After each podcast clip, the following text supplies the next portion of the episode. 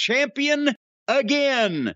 Plus, Raw has one finish for every single match, and Tales from the Territories is right around the corner to give us some classic wrestling to look forward to. To join me in talking about all this and so much more, if we stay on the freaking air, Hawaiian Brian, the podcasting lion, the king of the Arcadian Vanguard Podcast Network, Mr. Co host you, the only man that can find a corner in a silo, the great Brian Last, everybody. Aloha, Jim. A pleasure to be here once again. I believe we will still be on the air for the remainder of this show, but who knows what will happen in the future.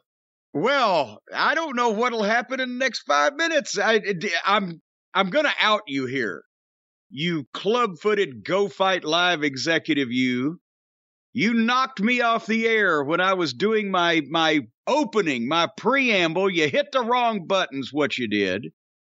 I'm marking it down today. Here, the red letter day that Brian Last actually finally made a mistake that I can hold over your head for the next That's not the way I 15 or remember it. 20 years until you make another mistake. That's not the way I remember it. You were saying some awful things, just really mean spirited, xenophobic, just horrible Yeah. things. I cut the recording and I said, uh, That's why you turned your own power off. that's exactly it. I was so disgusted by your so behavior. disgusted. you said, fuck it to the whole house. I'm going to throw the master switch.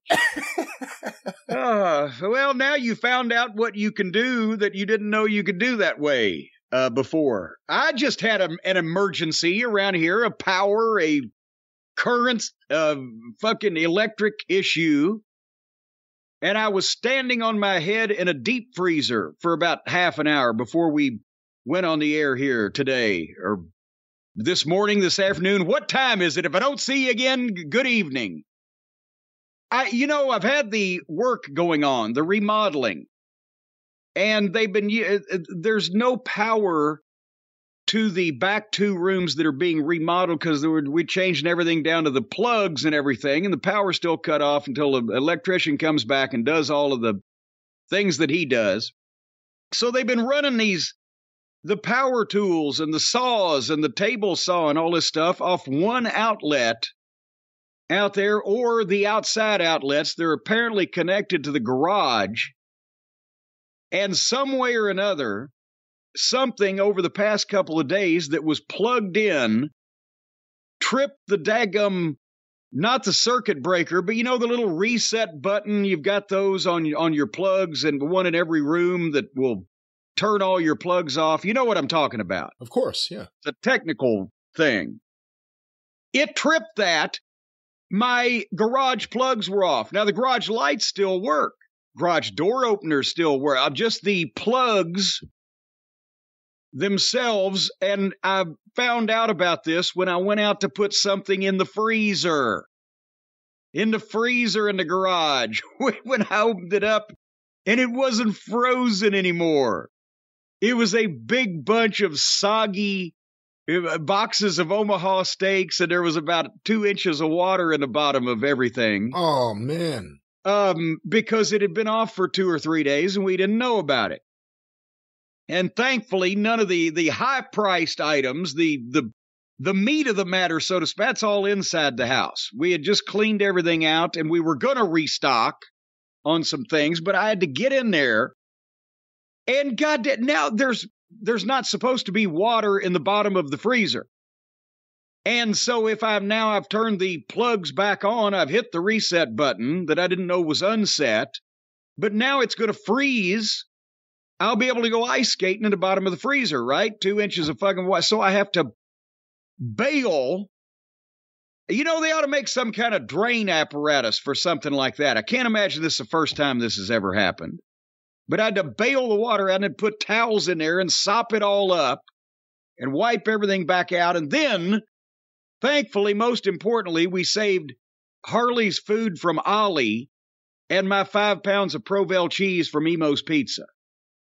But everything else pretty much had to go. Of course, that was wrapped very carefully, like all important, valuable items are. Have you ever spent half an hour standing on your head in a deep freezer in a garage?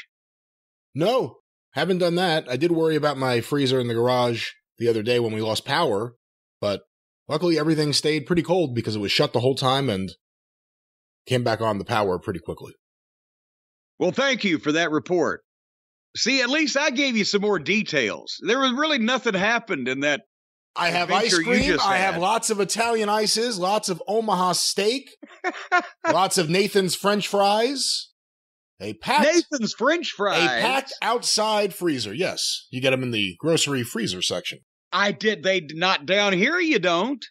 I've never seen Nathan's French fries, but I'll tell out. you what we just got. They don't have it here in Louisville, but I guess there's a lot of hot dog eaters over in in Versailles because Stace stopped by the grocery store over in Versailles and son of a gun, the giant quarter pound Nathan's hot dogs. The big ones, not the little teeny tiny ones that, as Mama Cornette would say, are just enough to piss you off, that just disappear in a bun, but the big ones that stick out about an inch and a half from each end out of the bun. And they're about as big around as Andre the Giant's middle finger and plump and filled with goodness, along with fat and sodium, but they taste good. Well, Nathan's hot dogs are great. Of course, our friends at Omaha Steaks make fantastic hot dogs. We'll be telling you more about in the weeks ahead. But going back to those yes, French they fries, do. Well, I just mentioned it's not. I'm not goddamn married to either brand. I'm not maligning the sponsor here. Thankfully, I'd already eaten the Omaha Steaks wieners and didn't have them in the freezer. Thankfully, the French fries are not a competitive product, so we could talk about those. Have you ever Yes, had Nathan's and, French fries? And, and as a matter, yes, and and I didn't know they had them frozen, but also as a matter of fact, I'll have you know that I had to play taps over some of the fine Omaha Steaks uh, uh, scallop potato side dishes. They got soggy. They were they were waterlogged in this chaos that happened. you played taps on your trumpet? Dun dun dun dun dun dun. It's a very sad song. But yeah, we don't need to be sad here today. I will talk about some sad wrestling here shortly. But I, uh, talking about celebratory things, I mentioned on the drive-through I was going to wait and bring this up. It was a developing situation. I want to thank several people for some fine, fine birthday gifts. I will not I'll not even tell the people what you got me because it's just, it was a massive amount of sucking up that you were doing to get me an opulent present like that. And I don't want to embarrass you. But it was very nice. Thank you. It was no sucking up, it was lunch money. Well, it, goddamn, where do you have lunch? They saw you coming. You're paying that much for fucking, you can't eat that much. Yes, you can. You can. I can, you can't. Well, I could try. You're a, you're a fine, fit specimen. You're in fighting fit, fighting for air and fit for nothing. Uh, I do want to recognize, though, Joni Aries, she always does it, from out in Washington State. She sent me a celebratory cake, a do it yourself, do it yourself assemble type of cake, because she works in a cake dispensary. Um, Is that what they and she it? also she also included some treats for Harley and various things, but in the package two programs from Tacoma, Washington from 1952 that were given to her by uh, actually her father by a friend of his and and Lord knows where these things have the history they've seen, but one of the main events, Gorgeous George versus Frank Stojack in Tacoma, Washington, Wow, 52? 1952. Wow, that's cool. Um, Donna DiGiacomo sent me Breaking Bad season one because she heard me, heard you browbeating me. It's another one of these television shows that I have not seen. So as soon as I get time to watch some TV, I got that now. Are you more likely to watch it now that it's on DVD? That you have it on DVD, I should say. Uh, I was about to say that I have it's yeah, I'm more likely to watch it now that I have it than when I didn't fucking have it. it's available it. anywhere, everywhere, at all times. Goddamn, so is pussy, but I ain't had a lot of that lately. What channel are you watching for that? I don't know, but I'm kidding. Stace, don't get mad. Yours doesn't. I'm not talking about any unauthorized. Um. Also, we're going to see this. I need to get. I needed to get in a better mood because you know things you had going on, things I've had going on this week. Holy mackerel! Um, Brandon and Aiden over at Galaxy VR Arcade in Michigan sent uh, custom T-shirts. Glue one of uh, of little Harley Quinn with the bows in her hair. Uh, my neighbor in the back, stunning Steve Bradshaw, the raccoon hunter extraordinaire, uh, dropped me off a package of Sprite Zero and a nice coffee mug. Even though I don't drink coffee, um, I'm gonna I'm gonna put something in this mug because it has a picture of the the raccoon army that he's been battling from my backyard. The raccoons are slowly taking my mind. And John fell in Baltimore. Of course, he did every day. I don't know why we don't wrap him in bubble wrap by now, but he sent a gift box that was an embarrassment of riches because actually, since they were close together, there was a couple things in there for Stace's birthday also. But the book that he sent, the 10 cent plague about the comic book scandal of the 50s, Seduction of the Innocent by Fredric Wertham, and the turmoil that that started in the comic book industry that led to the Comics Code Authority when they took all the sax and violins out of comic books in 1954, and also a framed picture, a framed reproduction of the cover of the Incredible Hulk number one with my face superimposed over Dr. Bruce Banner, which is going up in the office. You wouldn't like me when I'm angry, Brian. I don't know if I've ever told you that or not. I want to thank John Fell for what he sent over here, too. He sent a very nice package of stuff I've been meaning to get to him. Thank you, John. What are your thoughts on Gray Hulk versus Green Hulk? Well, the Green Hulk is more established, obviously, but the Gray Hulk, just because of that iconic cover and that being the original, you know, the the first issue, you know, it has it's that uh it's that little they've actually now it was a smart marketing strategy, even though they didn't do it on purpose, because now they actually have Hulk statues in green and in gray, so you have to buy two to complete your your set. But it was actually just because the printer fucked up in issue number one and did the wrong thing. What do you think of the original look of Iron Man? You know, actually, that was more. It, it was more clunky, but it was more realistic back then because you know, 1963. They're th- how are they going to build this fucking suit that can do all these things? Well, I guess they'd have room for a lot of transistors and all these newfangled space age gadgets they had back in 63 in that bulky suit, but you know, it it it sleekened up fairly quick. If they'd have made the in the first movie though, with Robert Downey Jr., I think that should have been his first outfit, and then it he get about 15 feet off the ground and it fall apart. And maybe he, you know, he used a piece from a coffee maker or something. And then he gets the good one. I don't know. You are a capable wrestling booker and you are knowledgeable about comics. Do you think you do well either writing a comic or helping with the script of a comic movie? Do you think you know it that well? No, again, everybody stick to your goddamn strengths and acknowledge your weaknesses. And just because you watch a TV show or read a series of just because I I used to read the Hardy Boys when I was 12 doesn't mean I can write one. You need to be a mid 30s fucking goof from Cucamonga to be able to write for the Hardly Boys. Um no, just because I I mean with Behind the Curtain, the incredible graphic novel from IDW Comics that I'm on the cover of. It is on sale at jimcornette.com. The stories were mine. I told the stories, but it was of you know the the professional team, the artist Brandon, and and the the, the whole comic team that put the thing together, uh, or the writer, I should say, Brandon. Let me try that again. And the the team that put the thing together that were experienced in laying it out for a comic book or graphic novel format. Or, you know, writing a script for a television show is different than writing a script for a movie, which is different than writing a short story, which is different than booking fucking wrestling. Although everybody now booking wrestling tries to be Shakespeare instead of Eddie Graham. But it's different formats. So I'd, you know, I would contribute stories, but I would want someone with experience to convert them to whatever format or platform we were on. Does that make any sense? It makes sense. We'll see. Maybe they'll consult you on the Rawhide Kid movie when they do that. Hey, I'll tell you what.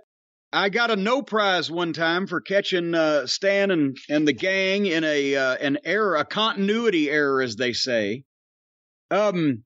Anyway, uh, speaking of continuity errors, I'm going to have an error in my continuity for about the next six weeks or so because the the action figure Armageddon continues.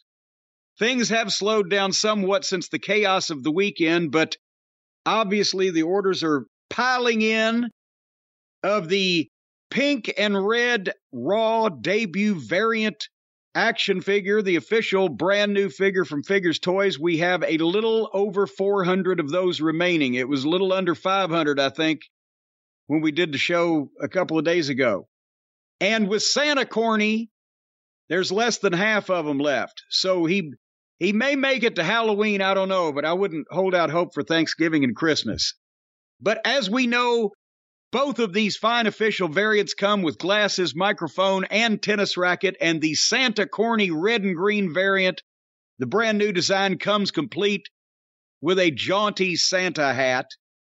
And for everybody who's already got skin in this game, who made the the majority of the first 72 uh, hours of orders came in on Saturday, obviously, and now that the Feather Bottoms have this incredible system they've set up, not only are we going to be able to keep current with any non figure orders, if you want a t shirt, if you want an autographed picture of me, those are going to be staying current. Those will go out time to receive those like a week or two. For the folks who have ordered figures, I've already started. We've got the first hundred or so laid out, signed, and ready to box. And we're going to work on everything that was ordered on Saturday, September 17th, first, to give the people who stood in line figuratively, virtually, or whatever, and jumped in right at the on sale date. We're going to reward them when we get all the. And there were about 750 individual orders on Saturday, the 17th. So it's not like I'm going to do this in an afternoon. But over the next, hopefully, three weeks or so, we will knock that out, and then we will be applying ourselves to the others. And we're going to be trying to go somewhat in order there as well. So don't feel like, well, I'll just wait four weeks and then order because then I'm going to be backed up again. So if you want something, get your order in, but we are tackling this in an orderly uh, uh, fashion. And the first mailing will be happening by the middle of this week, which will probably be about 150 or 200 packages headed out. JimCornette.com. Is this your show? No, this is oh, your show. Oh fuck. Oh, fuck. God damn it. I'm What riding they- shotgun. now, you're riding shotgun. That's right. You're the driver. I use, no, writing, writing. I used to write shotgun. Hated every minute of it. Now you're riding shot. Well, then shoot me off the off the buckboard here, so we don't have to go through with all this. Hey, there's a big new show coming up, though. There certainly is, and you may have heard about it. and We haven't talked about it here because I didn't realize that we were this close to October the fourth, because I'm in this time warp. But another uh, program on Vice TV from the creators of the Dark Side of the Ring and the Rocks production company, Tales from the Territories. And that premieres on Tuesday, October 4th on Vice TV at 10 o'clock Eastern Time. 10 p.m., not a.m., obviously. It's not it's not morning talk. But this is going to be um, a different kind of program than Dark Side of the Ring has been, where they're not covering some particular uh, subject or tragedy or happening or whatever. It's actually, as the name implies, tales from the territories where they've gotten uh, uh, several guys that worked a particular territory to engage in a roundtable discussion and just tell some of the stories. And there will be some reenactments, and there's also going to be a lot of great B roll and graphic stuff. More than that, more on that in a minute. But I know some people are going to say, "Are you on? Are you in the roundtable?" No, I'm not on the roundtables because they didn't do the roundtables in Louisville, Kentucky. And even if I wanted to leave town, I haven't had time. But I have shot some footage for the the series on historical, uh, uh, you know, perspective on things and background. Uh, they were down here uh, a few weeks ago and shot some of that stuff, but also uh, I've given Evan and Jason, Evan Husney and Jason Eisener, who, by the way, will be on next week's Jim Cornette Experience, which is uh, the weekend before the debut episode.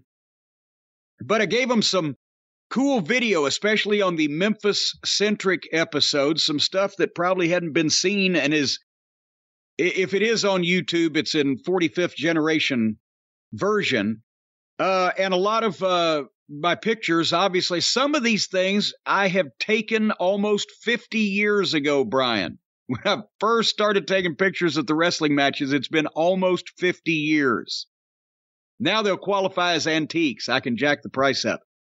Uh, but some of my pictures have been already on some of the trailers that, that have been out and etc. But here's the list of episodes.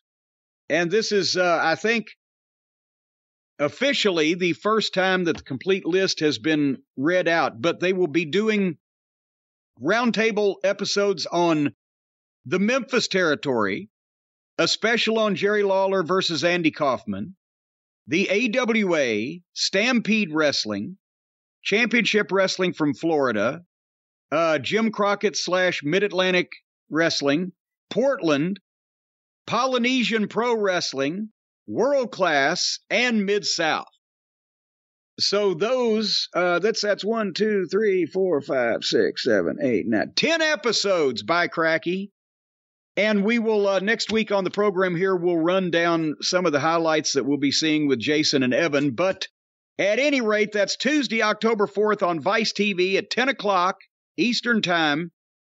And there's another Vice project uh, featuring some of my photography and me on camera that uh, as soon as I get a couple more details on, we'll share that with everybody also.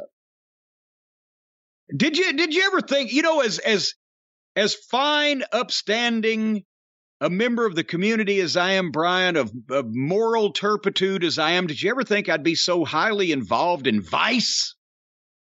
Uh, this kind of vice, not so sure. Any kind of ice? Yeah. Oh, yeah. Oh, come on now, for heaven's sake. You know, I, I gave all that up years ago. Um, I got a couple of emails from the, the listeners out there, and this one is his his real name is Rod in Manchester, the United Kingdom, but his email address is the Mind Boggler. So his his mind has been boggled. Uh, and he wrote you also, dear Jim and Brian, I've been listening to the experience since 2015 and the drive through since 2017 and felt compelled to write you as a longtime appreciator of your fine podcast. Uh, back when I first started listening, I used to travel long distances in my car to and from work, so the release of a new podcast every week was something of regular excitement to me. I've struggled with anxiety and depression for over 10 years now, and to say that your show provides something of a consistent staple to my routine is an understatement. So, Brian, we are we have been likened to a staple. And and those things are sharp. Anyway, as a childhood fan of World of Sport over here in the gloomy UK, I've always been fascinated with your colorful and in depth knowledge, opinion, and facts about the good old days of wrestling over there in the States, as well as your recent commentary and prolonged evisceration of modern wrestling. Anyway, here this this is the paragraph that I got a kick out of. I actually traveled to the United States in 2017 to attend WrestleMania in Orlando and subsequently travel Route 66 to get married in Las Vegas. Highlights of that trip, aside from my marriage, included being able to attend your Hall of Fame induction speech live and in person, followed by the Rock and Roll Express's unintentionally comedic but humbling derailed train of thought. I haven't heard it put that way before. I've, I've never. That's, that's a good one though. I thought they were fairly on on the beam. But anyway, Rod goes on to say, I also tweeted you after my very first visit. Very first visit. I can't say. I also tweeted you after my very first visit to Crack Barrel. after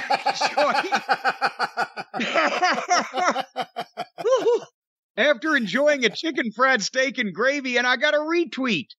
This was all a complete and total novelty to a thoroughly British kid such as I. Uh, Rod, I gotta break it. It's it's not crack barrel, it's cracker barrel. If you if you go to town in the United States and ask where crack barrel is or where you can find the crack barrel, you're gonna get different directions. Just look for Jake.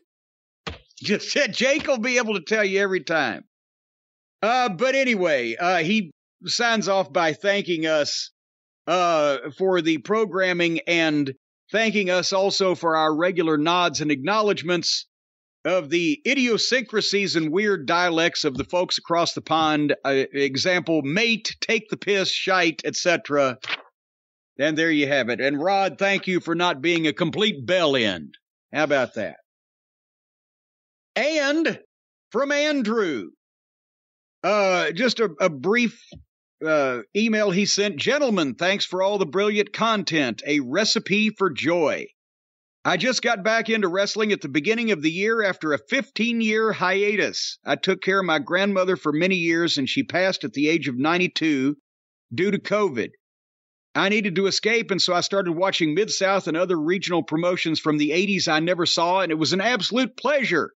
Also, immediately went to Corny's podcast, The Fusion of Foul Language, Sky High Wrestling IQ and History, and Pure Comedy makes for one of the best podcasts ever be ever created.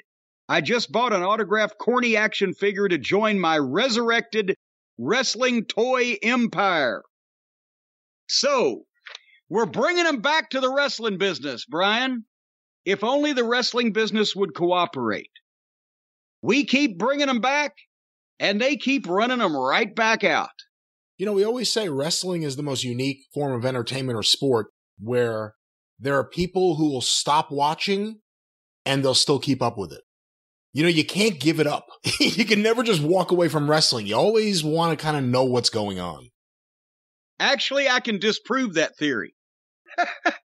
I just talked to Danny Davis, the former major domo and originator and operator of Ohio Valley Wrestling.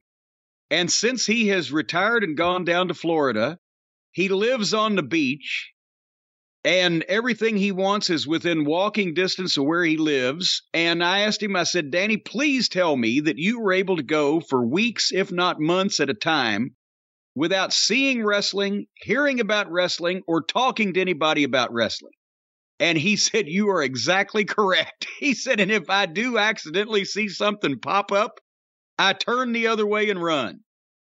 I was talking about the fans, not the people from the business itself. Well, I'm just telling you, you know, it's uh, one of these days we'll all get out of here. One of these days. Well, you're in a positive mood today. What the hell? Are you, what's hey, one of these days we'll get out of well, here? I've, I've spent the morning head first in a fucking freezer, and then you hung up on me when I started the original intro to this program. It was an accident. Well, that's what you say. I think you were trying to give me a fucking a sign. Speaking of a sign, we have more more from the people, from the people, from the cult of Cornette. Apparently, this goddamn anime sim dating thing oh no. is just everywhere. And we had no idea that any of this was going on. And then people started writing in and it does give me some insight into what in the wide, wide world of sports may be wrong with Kenny Olivier and some of his friends? But uh, again, somebody, Robert, I won't, um, well, he's the grumpy lemming. I won't give his whole name here. But he would you like to hear some more of these games because he's get he's he's done some research here on some more of these uh, these things you can get involved with. Well, that was going to be my question. Was this research or based on firsthand knowledge? No, apparently it's all it's all written out here. It's got the title of the game and then the summation of the game, and uh, a screenshot from one of the games where they're always young Japanese schoolgirls that look like what is the matter with the Japanese? With the whole thing, every female Japanese character that you see in anime or in wrestling or in many of these people's, I'm sure, posters on the wall, they all look 12 with pigtails and bobby socks, as the kids used to say. What's going on with this whole thing? Yeah, are there any MILF games over there? Why is everything about fucking uh, kids? Uh, have you ever seen a picture of a big titted 50 year old Japanese woman? In an advertisement or anything, anywhere. Are there any big 50 Yes, there are. What do you even say? Of course. Well, somebody send me a picture of one. Especially if it's if it's if it's the actual big titted 50 year old Japanese woman in question. Why does she have to be like 50? To have proof they exist. Why does she have to be 50? Why'd you pick that age? Why is 45? All right, 45? All right, 45. I'm trying to stay. I'm going in the opposite direction. I don't want to get too far. I don't want to go up into the 60s. So you think there's no Japanese MILF games because of the lack of current Japanese MILFs on the scene? I just don't know what's going on with these people. And is this, you know, that's the only kind of picture or drawing or depiction you ever see I don't understand the schoolgirl thing at all. And you know, and, you, you, keep saying the Japanese people. It's beyond that. You're talking about Kenny Omega. You're talking about people outside of wrestling and outside of Japan who are into this scene. It's not just specific to one place. Yes. It's very bizarre. Would you like to hear some more of these? Oh, sure. And now he does say, I myself, oh, he does, by the way, the salutation is, Hi, Jim, parenthetically, and Brian, keep eating those plain old pizzas, buddy.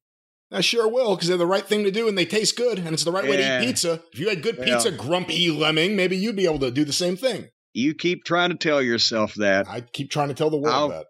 I'll be over here with a tube of Jimmy Dean pure pork sausage and a smile on my face. I hope it wasn't in the freezer.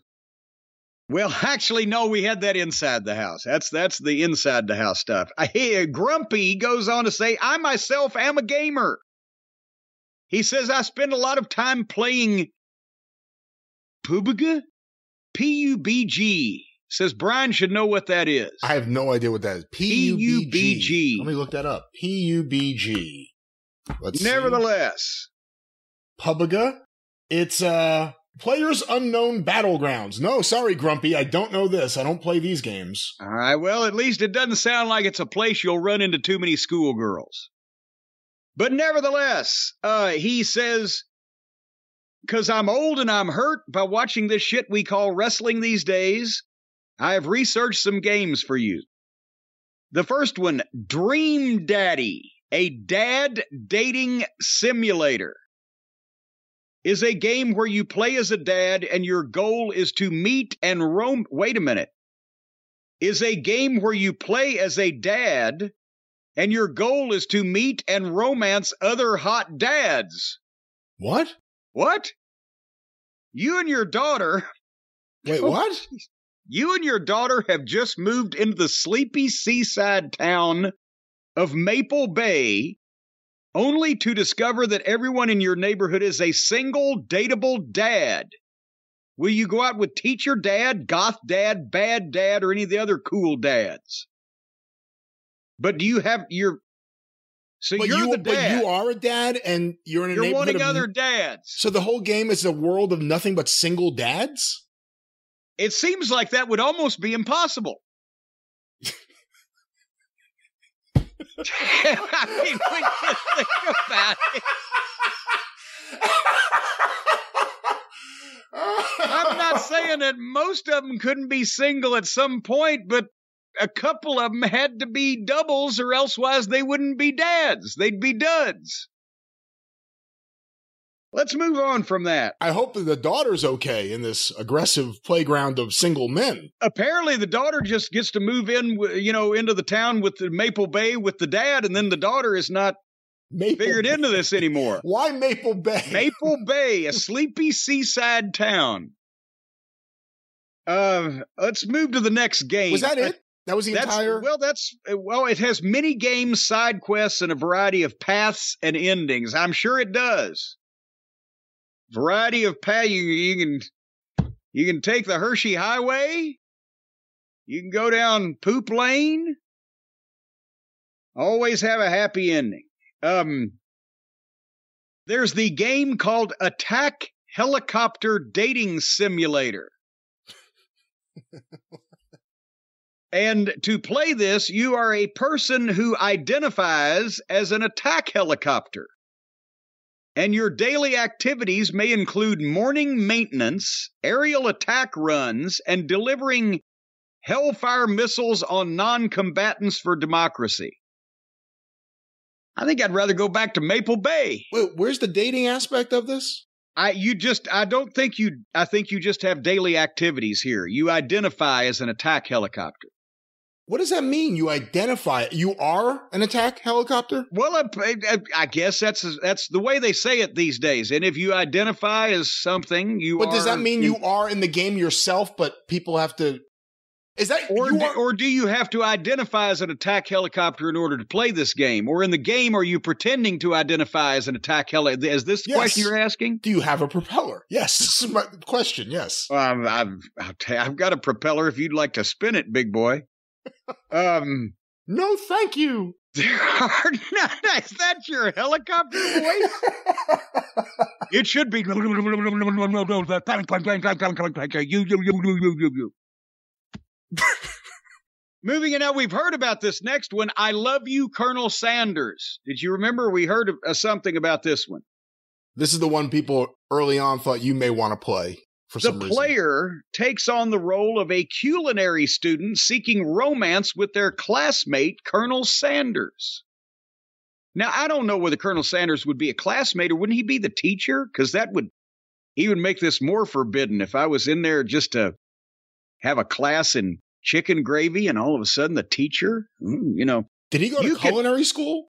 Colonel Harlan no, Sanders? no, he he owned a gas station and cooked in the back room because people back then, since there was no highway, they stopped in to get gas and they were there for about five ten minutes. He that's why he found a quick way to cook chicken so he could make double the money and sell them lunch too.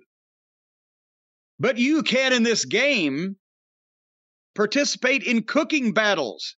Earn a fictional culinary degree and make the colonel your future business or life partner.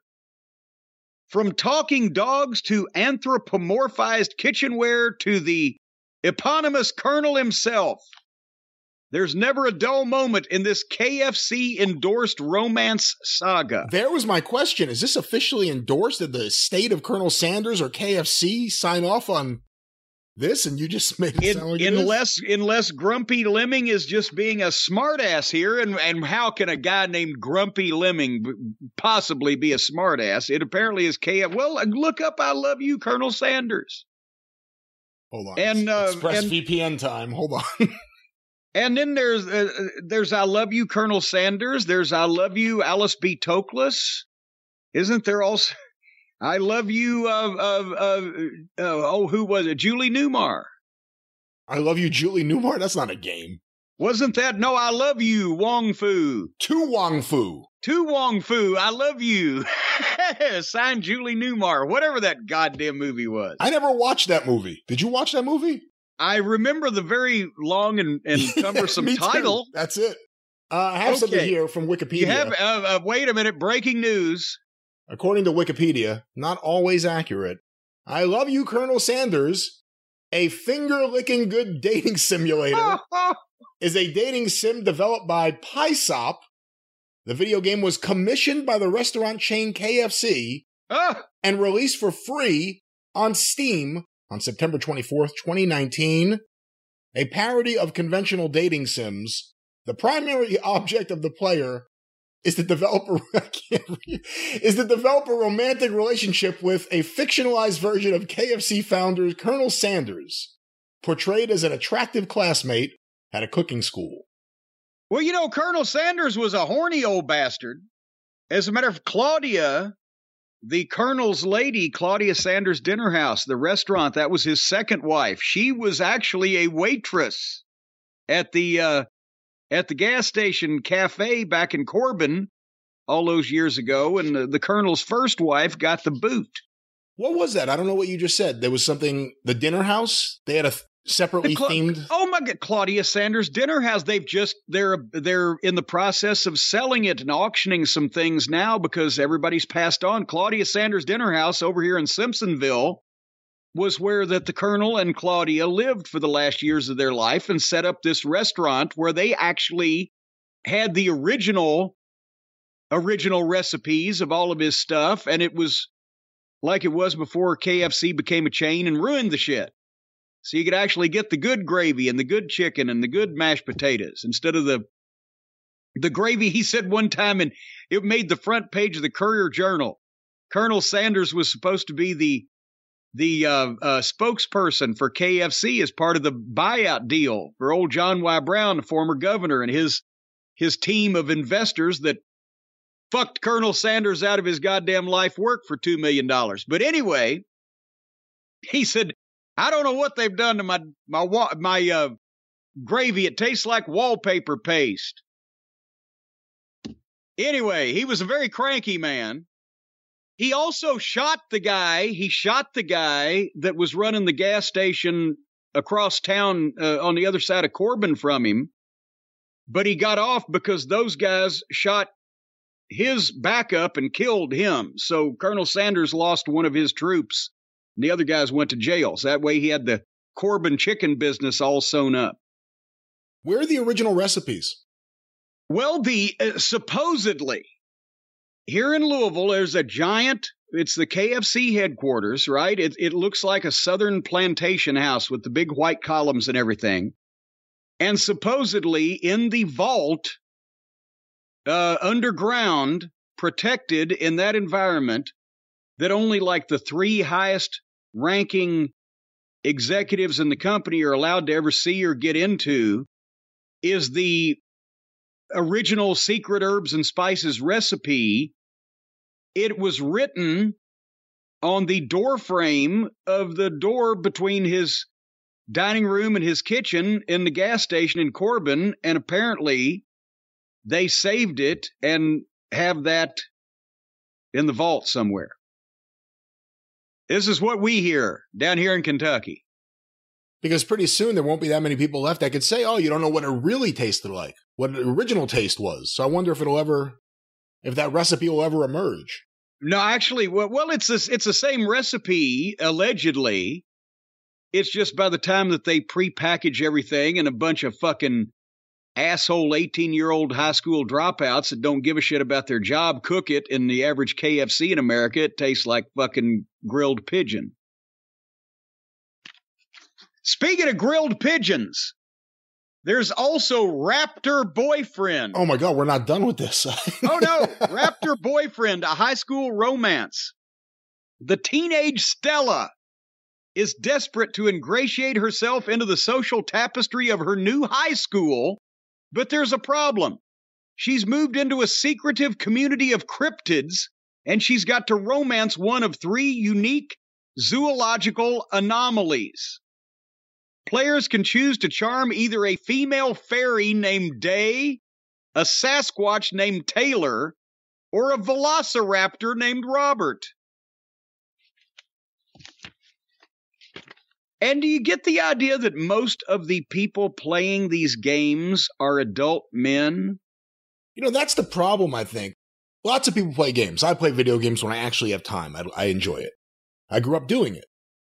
But there are too many people who have no social skills and limited social interactions, some who don't work, some who just never encounter the real world, who live in this kind of world of just Twitter and online games and all this kind of shit. And they're the most unhealthy people on the fucking planet. So But coming up next, perfect date. Players take on the role of researchers on Cat Island, where they must unfold the mysteries of the island and its feline denizens. In order to do this, however, they will have to date these cats as they themselves are slowly transformed into a cat by mysterious forces.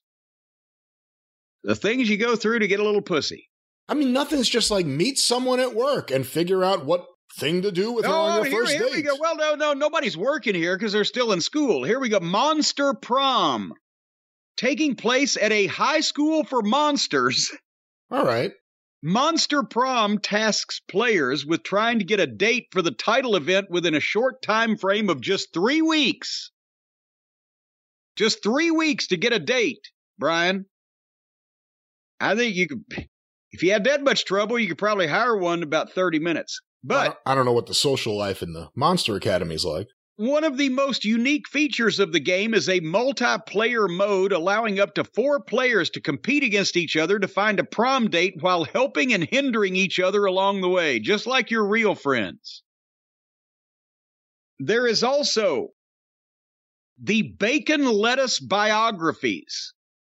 A teenage student enrolls in a new school and suddenly everyone's all over you like a dog to a bone, except everyone was either part of a poultry or livestock carcass. Even so, they do have personalities and you can interact with them, which makes it hard since both steak and bacon taste delicious. You can date pork, chicken, beef, anything red or raw, and can cause kidney or heart problems. I don't know what to say eh, anymore about these. I, you know, and this is how stupid this is. I was thinking of a serious question. The Monster High School, do they go with the creature or Gillman? It didn't get that detailed. Jurassic Heart. You play a Aren't they a tag team? Aren't they a tag team in AEW? You play a normal high school girl. Yeah, they are a tag team in AEW. The object of your desires is a ukulele playing, necktie wearing Tyrannosaurus Rex named Terra. To impress Terra, you wear ob. Oh, I'm sorry.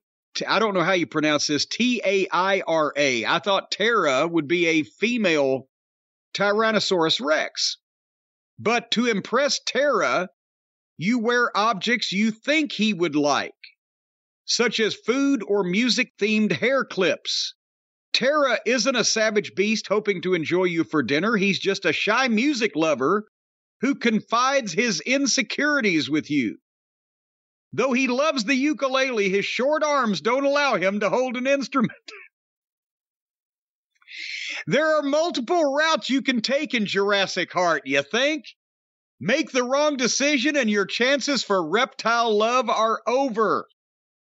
Thankfully, you can work with Tara to encourage him to continue his music and win his cold blooded heart. So, in some of these games, you have to be a high school girl to play the game. But I, I, I'm not hearing a lot of high school girls are playing these games. Have we missed this? That's what I'd like to know. There has to be that kind of data out there. Who actually is purchasing the game? Who plays the game?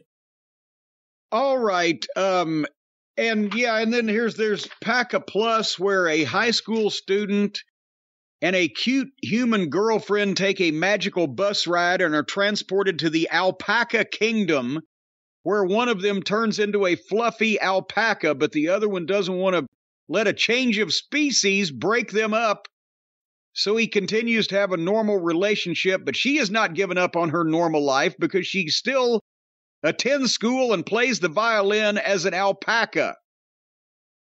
Though Yukari was beautiful as a human, Kazuma finds her alpaca version equally as beautiful, finds the situation odd at first, but learns to accept her new form. You know, you Google a lot of stuff. Can you Google is, I guess, an alpaca is kind of a souped up sheep, right? Can you Google is sheep fucking by human beings illegal in Japan? I'm not even going to Google that. The answer is yes. Well, you don't know. Uh, Did you check already? I'm not googling is sheep Did you fucking already, illegal. you already checked, so you know that off I the didn't check. I'm not going to Google it. No, To I'm gonna. fuck a sheep. Why won't you Google it? You know later on in the program we're going to talk about ExpressVPN. Why Nobody can it? bust you Why don't you Google it? because I don't Google as quick as you do. Takes me all time, all kinds of time to Google. And also, um, oh, here's one. The object of your desire is a female head and a planter who happens to be the goddess of love, Evian. Huh. She doesn't just sit on your windowsill. You can take her out for dates, change her shelter, and dress her up with scarves. She believes she'll prove to the other gods that love can bloom, even if she's just a head in a flower pot. And I'll, but also if she fails, you can, it can happen that the world will be destroyed. But I'll tell you what, that's the screenshot that he sent in where her head's just in a planter and that could come in handy. And it's not like she'd have much say in the matter, just being a head and a planter. You know, whatever happened to just? I forget it. Forget it. How about you go out and meet someone and have a fun night out? Get a few drinks, or if you don't drink, just go do something else, or go Where are you going to meet a head and a planter? New York City. Yeah, that's true. I guess if it can happen, if it can happen there, it can happen anywhere. And but now we know why Twinkle Toes had all of his opponents. He already had him. He had the the blow up doll in his house because that's part of one of the games. And who know? Maybe that wasn't a real six year old girl that he was doing all those questionable things to. Maybe that was just one of these alpacas or something. Would you watch Kenny Omega wrestle an alpaca? I swear to God, that's not what I thought you were going to ask when you said, "Would you watch?" Because I was going to say you already knew the answer. Maybe you got the answer from Kenny about the sheep in Japan. I don't really want to watch Kenny Olivier do anything except burst into flames. Now, if he if he could do that, You've seen kangaroos fight, right? yes, yes. As a matter of fact, I've I've instigated a couple also. If well, I went my- up. I went up to a kangaroo one night. I said, "You ought to hear what that fucking kangaroo in the corner was saying about you." I'm not talking about Norman Frederick Charles III. I'm talking about No, a real oh, kangaroo. okay. I, I really got Norman and fucking Jonathan Boyd all pissed at each other. But go ahead. Would you pay? Would you watch Kenny Omega fight a kangaroo? yes, because those kangaroos will kick your fucking ass. That'd be funny. It'd be entertaining. I would watch that.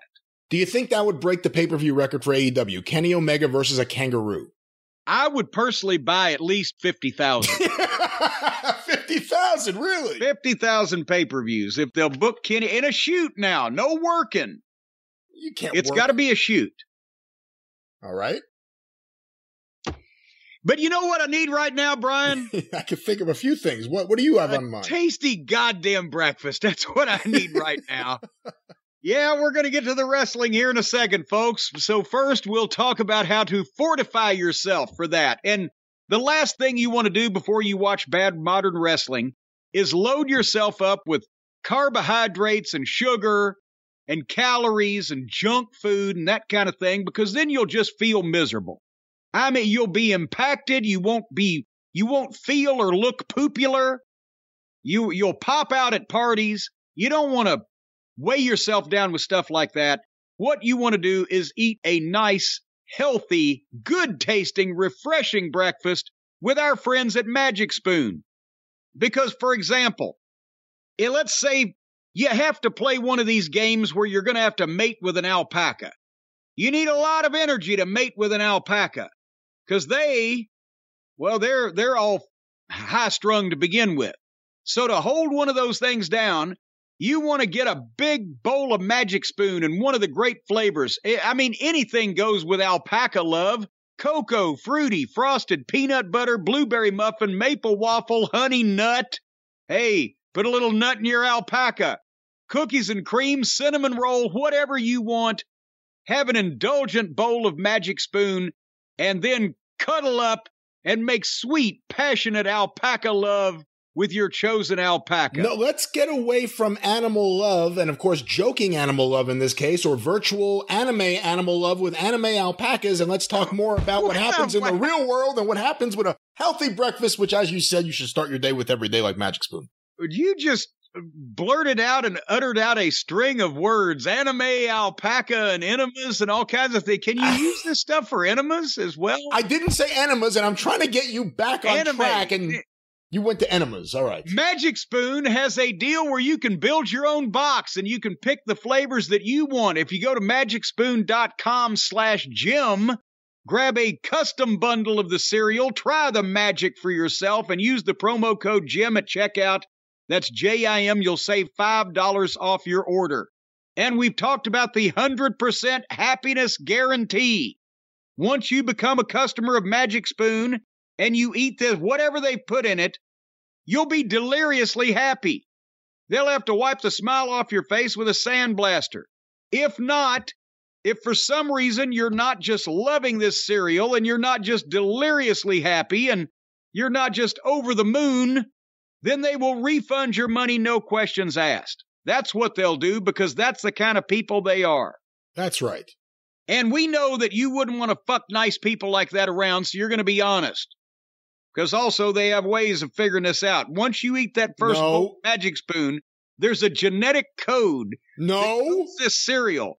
And they'll be able to tell from your stomach. They have a reading on your stomach. No, they don't. If you eat the magic spoon and your stomach likes it, a green light glows up in the magic spoon headquarters and they know you like their cereal. So if you try to lie to get your money back, they will show you a picture of your green light. Friends, when you ingest the magic spoon that you'll be enjoying for breakfast, feel confident in knowing that there'll be nothing entering your body that will be staying in your body, certainly certainly nothing transmitting a signal to anyone else. No, no, It'll be no. entering and leaving your body the way Yes, most typical normal food does. it enters and leaves your body through the normal passageway. It just has changed some of your genetic code in No! the process. No! No, they do nothing to your genetic code. You have nothing to worry about with your genetic code. With Well, they've got Spoon. zero grams of sugar, 13 to 14 grams of protein, and only four to five net grams of carbs in each serving. Low carb, keto friendly, gluten free, grain free, soy free. Only 140 calories a serving. It says right here changes genetic code slightly to acknowledge uh, receipt of caloric intake from Magic Spoon, which will lead to 100% happiness. No, it says it whether right here. you like it or not. It says it right here. Please don't let Jim go too far. And here you are talking about Oh. genetic codes and all this. Making Well, if- copy. If you want a smoky, syrupy finish, go with that honey nut or maple waffle, or you can be indulgent with cookies and cream and cinnamon roll. You can keep your own crappy genetic code if that's what you want. Try to be happy on your own then. We're going to go around and spread our own genetic coding happiness somewhere else. MagicSpoon.com slash Jim. Use the code Jim to save $5 off at checkout. And folks, again, a genetic code has never been so so cheap than with Magic Spoon. Again, Magic Spoon, a healthy cereal that you'll have for breakfast. Enjoy. Enjoy knowing that you're ingesting healthy Magic Spoon materials or food or ingredients. God damn it, I can't even think of what to say, but it's good and you will like it. It'll be healthy and you have nothing to worry about with Magic Spoon. All right, and just so you know, by the way, if you hear some clunking, Brian, the Monroes are hard at work outside. They're moving a rock pile from the end of the driveway back to the back fence, and they're since it's dry and hadn't rained in a while, they're putting it in the back of the pickup truck and driving them back there. So you're going to hear clunking as the rocks go into the pickup truck. Possibly as as the Monroes run into something with the pickup truck, but we'll cross that bridge when it falls on us. Anyway, should we talk about some wrestling now? No. Uh, is there any more news on the world of anime dating games or uh Unfortunately, not. That alpaca is still playing the field. But um, last week we watched NXT, and boy, that was fairly brutal. And we had done that because they made the announcement they dropped the 2.0, and Shawn Michaels was supposed to. Be, it was. I thought it was going to be an announcement from Shawn Michaels. It was Shawn Michaels reading a statement uh, over B-roll, so they they didn't really go all the way with that, but it was a eh show. Yeah. So this week I watched Raw. Most of Raw. Quite a bit of Raw at least. But I thought for the people who still hang on that NXT program, I would just read real quickly. I'm not shitting you. This is the results that I read off of our our friends at pwinsider.com. They had the results of NXT from this past Tuesday night, September 20th. Would you like to hear the results? No, not really. Okay. Nathan Frazer beat Axiom. Uh, the uh, Toxic Attraction girls, Jane Wayne Gacy and Gigi Allen, beat Tatum Paxley and Ivy Nile. Nathan And- Frazer, what was Mabel's real name? Nelson Frazier. Nelson. Okay, okay, Yeah. that's right. the confusingly similar, but and by the way, Gacy and Allen are the only names I'm making up on this whole thing. This is legitimate. Jagger Reed and Rip Fowler beat Malik Blade and Idris Enough. Cora Jade beat Wendy Choo. Andre Chase and Bodhi Hayward beat Bo- Carmelo, huh? Body B O D Y. B O D H I. Bodhi Hayward. Bodhi. Bodhi Hayward.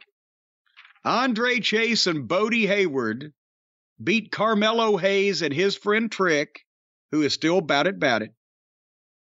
Von Wagner beat Sanga. Sanga. At first, I thought it was Sanka. I'm like, no, they they can't be on decaf. This thing is sleep inducing enough. And finally, in the main event, Brian Last, to qualify for a ladder match to determine the new North American champion, Oro Mensah beat Grayson Waller. Sounds like I missed one hell of a show. And it, you know, it's not even the talent's fault at this point. None of those are actual names of people, or in most cases, actual names. So, uh, Oro Mensah, Sanga, Idris Enough. I have seen enough. I mentioned that so that we would be excited to talk about Raw. So let's get started talking about Raw. Did you watch Summer Raw? Yes, How much? I watched a good portion, and I actually have it on one of the monitors here in the background, so I'm checking it out as we go. Oh, so in other words, as I talk about it, you're going to watch enough to. Yeah, he was wearing blue. As you start right now, I picked up from where I stopped on my TV the other night. I'm at one hour and 50 minutes into the show. The Judgment Day are just entering the ring. Well, you're at one of the only decent parts, but nevertheless, let's start back at the beginning. Have I mentioned that the Raw opening theme music is rotten? I don't know. Just rotten. I actually don't know if you've said that on the air. I said it about one of the opening themes a couple of weeks ago, but I can't remember which for what program. So the opening match on Raw, they're trying for star power, their main event, you know, a big match. I can understand that. They open with Seth Franklin Rollins against Bobby Lashley. And again, except for singing the heels music, what oh oh oh oh, oh, oh, oh, oh. no, that's that's Jungle Boy. What what is Seth Rollins? I thought that was EO, Mars Day. I wasn't sure what you were doing there. Well, I'm not. Was it Que Sera Sera? what did they sing for Seth? For Seth Franklin Rollins, the oh, oh, oh I've whatever the fuck. Wrestling fans love that. You can give any wrestler, no matter what their talent is, a music, a music, a, music? song, a song that has some kind of just loud chant. "Oh!" Anything with that, they'll love it. They'll stand up, they'll do it, and then they'll sit back down on their hands. And that's what I was going to say, except for singing the heels music, the people were sitting on their hands. And this is the, it's the WWE audience and the WWE product now. And I've been talking about it. The, in most cases in AEW, when they have main event guys that they present as main event guys in a match in front of their fans, that's their fans are into the match. But in the WWE, the main event guys that obviously the WWE has more viewers, they got more fans, there's more people in the buildings, whatever the fuck. So they should equally be into the main event guys, but they don't care about the matches as much. It's all about the monotonous long entrances, the goddamn 20 minute long fucking, you know, dramatic pieces or comedy pieces that they do in the middle, and then they break every once in a while for a match. And they've done this to themselves. Because if the people don't think the matches are the most important thing, and I'm not saying more important than the talent in the matches, if they don't think that the matches between the main event guys, the top stars, are the culmination of everything involving those people in their programs, then they've shot themselves in the foot because none of these guys are good actors anymore, except for a couple that we'll talk about. And they've just diminished the, it's just a, a parade of the same kind of stuff. Nothing stands out. They didn't have a bad match again, but they went to the after they rang the bell, they did maybe three minutes and went to the break. And when they come back, there's Seth's getting heat on Lashley. Is nothing wrong, nothing great. I don't see Lashley as a babyface that needs to sell like that, like a babyface. It needs to sell being in a long arm lock. At one point, the people were chanting, Let's go, Bobby but it wasn't like because Bobby was going and they were trying to root him on. It was like, let's go, Bobby, to see somebody go somewhere and do something. Seth Rollins hit him with another, a, a couple of dives in a row, and on the second one, almost landed on his fucking head because he bounced off. I, Lashley's like hitting a wall. I don't know if he bounced off him, the trajectory was wrong, whatever. So then Lashley posts Seth out on the floor, and we go to another break less than five minutes after we'd come back from the previous break. It's impossible to, to really get into this thing and follow it, even if you're trying, because they keep breaking it up. And they won't even say, We'll be right back after this break. Don't go anywhere. You, they just go to the break and fuck. Maybe I'll go make a sandwich. Anyway, it it they got some two counts at the and some false finishes at the end, and uh, blah blah blah, and then finally, Bobby got the hurt lock, and Seth Rollins mule kicks him in the nuts, and then suddenly Riddle's music plays, and he just walks down to the ring, and Seth just turns around and stares at him, and then turns back around, and guess what? Bobby Lashley speared him out of his boots. One, two, three. That was it. That was the finish. When, if you're in a fight, Brian, and somebody's music plays and they come down, they don't even jump up on the apron of the ring, they just walk down the aisle. Are you going to stop the guy that you're fighting when he's 50 pounds heavier than you and just stare at the other guy who's not doing any fucking thing? Oh man, I wish you had watched Rampage now. I can't wait for you to watch that opening match on Rampage. Well, and and and let's make the statement also that my God, none of us could take all that wrestling in the same program, but we're recording on we tried to start on Saturday morning. Things have happened. Uh, but we're recording on Saturday, so we're catching up with what we've seen in the past week, which is Raw on Monday, and AEW on Wednesday. And then for the drive through, we're going to cover in detail the Friday programs because we'll have had time to watch them. But again, music plays, guy walks down, stupid guy in the ring stares at him, turns around, gets hit with a finish. Keep that thought in mind. We'll revisit that later on. What did you think about this contest? I mean, it was okay for what it was. I can't get into Bobby Lashley at all right now as a babyface like this. I liked him with MVP. That was perfect. Yeah. Where'd MVP go? He's with Omos. Where's Omos? Where's Omos? Well, I don't know where MVP is, is the point. And I can't get into Lashley. I don't find him to be a compelling babyface on his own. He actually worked better as a heel with a mouthpiece. Yeah. And like as a machine, just a monster. But I can't get into him.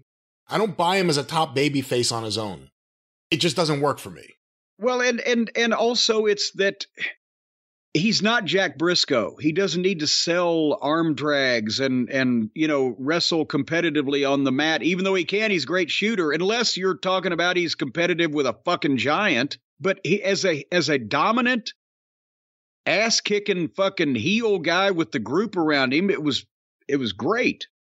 Anyway, speaking of a group, they're going to give Bayley and damage control some time, it looks like, on TV. And I'm not I'm not arguing with any more chances to see Bayley at all. She's great. She's a great promo. We've established in the past she can work. I'm not really interested in any of the fucking females that she's currently surrounded with, either as partners or opponents, but I love Bayley. And they they they drove to the ring on some kind of SUV or ATV or whatever, and they had the streamers and blah blah blah. And Io and Dakota are the new tag team champions.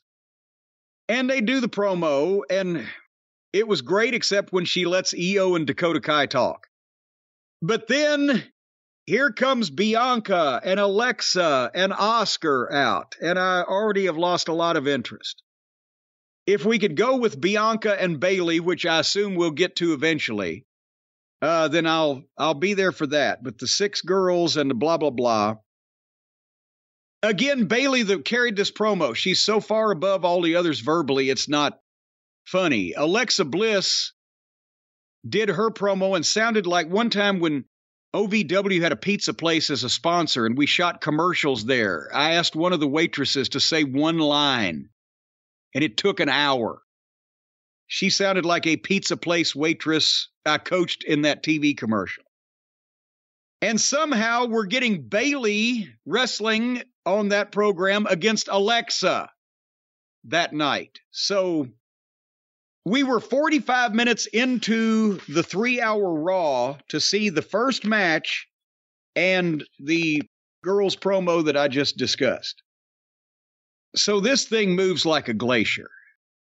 What do you think of damage control, Brian? I agree with you about Bayley. I think she'd uh, be a wonderful manager against the T Birds next time they play. but um a little Georgia Haas in her, doesn't she? Yeah, I mean she could talk and she's really good and you know, she was great as a baby face. She was great as a baby face that the fans made and got behind. And she's been really great as a heel. And we've seen her as different variations of a heel. More silly and now what she's doing here. I like Dakota. I think Io Sky is good. I always did, even when you didn't. But they need people to work with. I'm not an Alexa Bliss fan. So that really doesn't do it for me. Well, let's see if the next one will. Last week, Kevin Owens and Austin Theory got in a fight, and now this week they're going to have a match. And the one undisputed thing that poor billionaire Vince was doing when he lost his mind was trying to push Austin Theory and make him the you know the uh, one of the next top guys, right? He was the handpicked protege of the chairman. He was in all the promos, even if some of the creative was caca. They were trying. Apparently, Austin Theory has pissed somebody off. I don't know what the the issue is, but especially Triple H being more inclined to push guys that can work and that look like stars and more serious and less of the goofy stuff Vince was into, but Theory can't beat a fucking rug anymore. He can't beat his own meat. So through this whole match, you know, uh, they they went back and forth so much at the start there was neither a defined set of, you know, theory shining Owens or a defined set of theory getting some heat on Owens. It was just back and forth, back and forth. And then finally, Theory hit a big neck breaker on Steen on the floor to stop him, and they went straight to the commercial break. And I'm like, ah. So finally, boom, they come back. They're still going back and forth. Very brief bit of heat. And Owens made a comeback. And Theory again is tremendous. He's always in the right place. And the people got into this match, I would say, more than anything else on the program. But they, uh, for a while, for a while, they fought on top of the top turnbuckle. And then Owens missed a moonsault. And Theory hit a finish on him, boom, and got a two count that I thought that should have been it. That would have it would have been perfect right there. But Theory got two or three more two counts and then just decided, well, I'll go get the money in the bank briefcase. Even though the referee is standing right there and has not been bumped or anything. But as he turns around, guess who's at ringside holding the briefcase? Johnny Same Face. And guess what happens? Theory stares at Same Face and then turns back around to the guy that he's fighting and the guy that he's fighting hits him with a super kick and then cannonballs him and power bombs him one, two, three. We just saw this fucking finish an hour ago. And now, not only is Austin Theory the cream of the crop of their young early 20s prospects doing a job for Owens, but he's in an angle with same face. Have they given up on this guy? So then, to add insult to injury, Theory sells forever. Owens leaves. Johnny Sameface comes in with the briefcase and holds it over Theory and then drops it onto his balls, which Theory then sells. And Sameface walks off and leaves him. Why didn't they piss in his mouth while he was down there? USA Network won't allow that. Uh, so you, this was hey, do you think if Triple H believed in a talent, and I'm not saying this is a situation, I'm just asking your thoughts. Do you think in any way that he would think, let me punish this guy for a year the way I was punished to see if he has the metal to get through this? Because well, but but why are they he, doing What this? did he do to get punished for? I don't he know. didn't. He didn't go out in Madison Square Garden and expose the business, and then later on marry the fucking boss's daughter. The other question is, do you think they see this as they're not burying Austin Theory, that they're actually using him well just because they're using him and he still has the briefcase? Well, see, and that is a good point. And the comedy writers and civilians and people with no wrestling background that work there would think that because they somebody else that had a similar ignorance to wrestling would have told them that. But Triple H knows that that ain't okay. When's the last time Triple H laid there and let somebody drop a fucking briefcase on his nuts? He knows something's going on. Either just because it was backlash because he was Vince's guy, or he pissed somebody off, or whatever, because you nobody cannot nobody that has any knowledge of professional wrestling can overlook that this guy's work is tremendous for his age and his personality and his promos for his level of experience and being that young and his look and the athleticism, the whole nine yards. So something else is going on. And you asked a question. Triple H was punished for a year and knows that it sucked.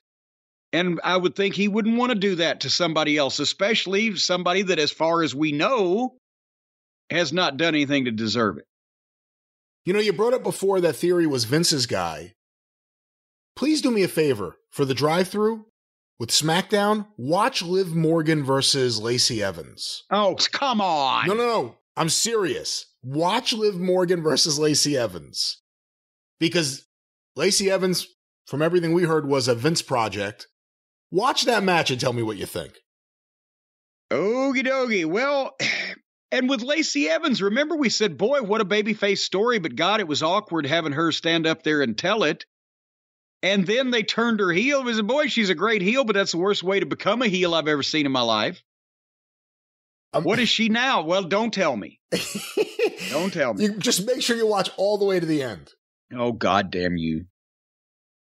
So we were an hour and five minutes into Raw at this point. I was ready to give up.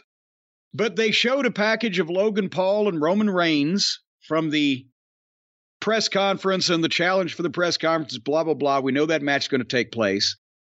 And then here come the brawling brutes, but they didn't even have good old Sheamus. Just Ridge and Butch. And they're doing a promo in the ring, but here comes the Street Profits. They have, it's the biggest wrestling company on the planet, and they have four tag teams on this program. So they had a tag match by interrupting an interview. Do you see where I'm going with this? It's the same thing every week. They have formatted themselves into just this goddamn pattern of guys come out and talk, somebody else comes out and interrupts, they have a match. And repeat. And the same and for a finish, distract somebody and then beat them. And it's eh, they need to change up not only the talent and bring back talent that they've let get away and put people in better positions, but they need to make the matches more important by training the people that the matches are important. And they need to change up this fucking dreary ass format so people don't know when they see somebody come into the ring. Well, we got 10 fucking minutes before they ever start this shit. Because sometimes then they may not come back. It's not about the talent, it's about how it's presented at this point. And the Brawling Brutes won the tag match, and that was an hour and 40 minutes into the show. So Seth Rollins, Bobby Lashley, and I mean, there were a few backstage announcements and a couple of on cameras, but Rollins and Lashley, the girls' interview, Theory and Owens, and the tag team match, hour and 40 fucking minutes. You see, Pete Dunne is starting to look more like he used to. Well, yes, except he's still wearing that fucking ridiculous fucking cap. Uh, but he's he's back to basically being Pete Dunne with a with a hat on. So at least they didn't put a hat on a hat. Uh, Rey Mysterio in the back with the girl interviewer pitching to him with this phrase after the gruesome beatdown last week. Rey does a promo about Dominic turning on him. Explain Go to ahead, people why you have a problem with that. Does anybody really? When's the last time you saw a newscaster on location at the scene of a fucking crime? Or a goddamn courtside interviewer for the NBA? After last week's gruesome beatdown, it's just so contrived and stagey, and her whole, all the questions are written out for the announcers. They don't tell the announcer, okay, ask Brian about his fucking trip to the vet with Swami they will have a paragraph that the announcer will recite. Yes, Brian Last, you went down Hamilton Avenue to take Swami to the vet, whereupon you encountered. And it just so bullshit. If you've got a goddamn announcer that can't ask a question about a subject they are prepared for off the top of their head, fire the fucking announcer. They're scripting the announcer's questions. So, anyway, Rey promos Dominic about turning on him, and it's so phony. Rey is trying, but you know, the whole thing about the swerving the kid's head around, and then Riddle comes in with some horrible verbiage and apparently offered to be his partner without actually just, hey, you ready? Come on. Okay, I guess they're partners now because Edge is hurt after the gruesome beatdown. There's just, there's no life to this. There's no spontaneity. There's no element of this stuff is happening in front of us in real time like there used to be on every wrestling program in the world. It is completely and utterly scripted and contrived and timed down to and, and staged managed down to the last fucking minute detail. And speaking of which, then Otis and Gable and Same Face and Owens came out and did another three minutes easily of just back and forth childish arguing and comedy about them going to have a match next week. And they wonder why people hate this show and won't watch it. If anybody looked remotely mad, upset, fucking determined, they're all just joking around with each other backstage. And then here came the judgment day. Now we've picked up where we where you got to. Again, Rhea Ripley and Damian Priest fit this thing to a T. And Dominic, the way they've got him dolled up now and healed out a little bit, he looks like he is the the the pawn in the game. He fits that part. But when Finn Balor starts talking, or the fact that he's the smallest one there when he's the veteran and is filling the leader position, apparently, it just I gotta wish Edge was still in there. You know what? When you watch it on mute, it's clear that Damian Priest is the leader. But when you just hear it and it's just my turn and now your turn, now your Right. turn to talk, and it's your turn to talk, it doesn't come across that way. But when you watch it on mute, his presence, his look, the way he was moving around just holding the mic, he seemed like Yeah. the leader. It seemed like, and that's the thing, is eventually he would have been, but what they've done, and I'm not gonna beat it to death, I'll say it and move on. Edge was the main event guy. Edge had the the tenure. Edge had the experience. Edge was Hall of Fame. Edge blah blah blah. To bring Ripley and Priest up to his level, and then Priest would have been the one to take over the leadership role if they'd been together for six months or a year, and then they fucking turned on Edge, and then you'd have had two guys, or you'd had Priest, you had two talents, Priest and Ripley, that had been made, but instead they got the fucking whole reason for their group pulled away from him, and in his spot, somebody that's half fucking Ripley's size and has been used as a excellent technical in-ring wrestler and not a good promo and has been used as a flunky and a fucking guy that everybody beat for fucking forever. And so now, yes, Priest by his presence is technically actually still the is, the leader, but he's not ready to be a leader in people's eyes because they didn't go through the process. But uh, Priest sounds great. He even spoke Spanish and they're putting Dom over Dominic in you know in that way that uh that heels would do and Priest and Ripley are great together the thing it just the difference in this being a cool place for Priest and Ripley to stay warm and a top attraction as a group was taking edge out of it and so now it's okay for Damian and Ripley to be in there, but this is not a main event organization anymore. People booed Dominic out of the arena. And Dominic can't really talk, but the others fired him up and fired the people up, and they were hot for it. And then, of course, here comes Riddle music, and then there comes Rey, and they have a match. And I love the promo except Finn doesn't fit. And I love Rhea Ripley. She's not wrestling. I'm not sitting through Riddle. So I skipped to the finish. What'd you think of the match? Or did you haven't seen it yet, have you? I watched it in the background. It looked like a lot of action. It was. On mute, on mute, Riddle looked like an athlete having an athletic contest. I just I can't I can't You hate him. I know. I just can't. You hate I him. just can't. And the thing is, because I know that he's some kind of goofy smartass in in real life, doesn't help. Where he's he always running his mouth about Brock or Roman or somebody because he think I can beat you up for real. I Got news for you, motherfucker. You want to fuck with a fucking Samoan? I don't care whether you can heel hook them or not. They're going to eat your fucking eyeball before you have the chance. But anyway, if he'd put some fucking shoes on, cut his hair, stop the goddamn rabbits from rushing out of his ass on his entrance, whatever the case, maybe he would. Nevertheless, they got down to the finish.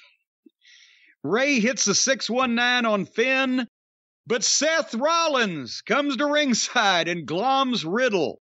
And Rey chases Seth Rollins off with a chair. And then Dominic dares Rey to hit him, but Rey says, No, fuck, I'm not going to do that. So Rey gets back in the ring where Priest choke slams him, and then Finn Balor hits a foot stomp, and boom, one, two, three. So again, a guy comes down to the ring. One of the people in the match is distracted, chases him off, gets back in the ring, and eats the other guy's finish. Three times in a, and I'm not saying that's even a bad finish, but three times in the same show is not.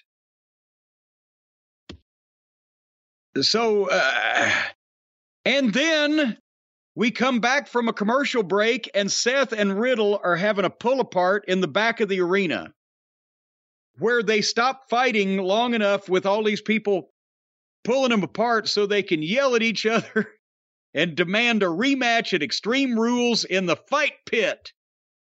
Except the announcers had to explain it because all we could hear over all the yelling, oh, oh, oh, oh, your match. Okay, yeah, your rules. Okay, well, we'll do that.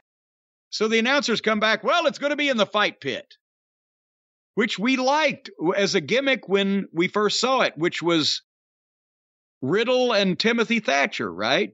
Didn't he lose that match? Or am I wrong?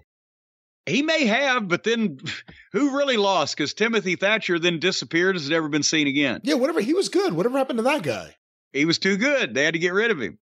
I don't know what is he fucking paralyzed? Is he goddamn federal witness protection program? I don't know where a lot of these guys go. He's a Triple H guy. You got to think he's going to be getting a phone call because seemingly Triple H or someone who works for him is getting in touch with every single human being that Triple H has ever had work for him. Gabe Sapolsky's back. Did you see that? Oh yes, I said welcome back, Gabe. Um, again, all the creative talent that was put out of work by either the pandemic or well, the pandemic's what closed Ring of Honor up. There's Delirious. Delirious just showed up in Impact. Talk about oh, slumming. I'm Jesus so Christ. He's wrestling in Impact, not even booking.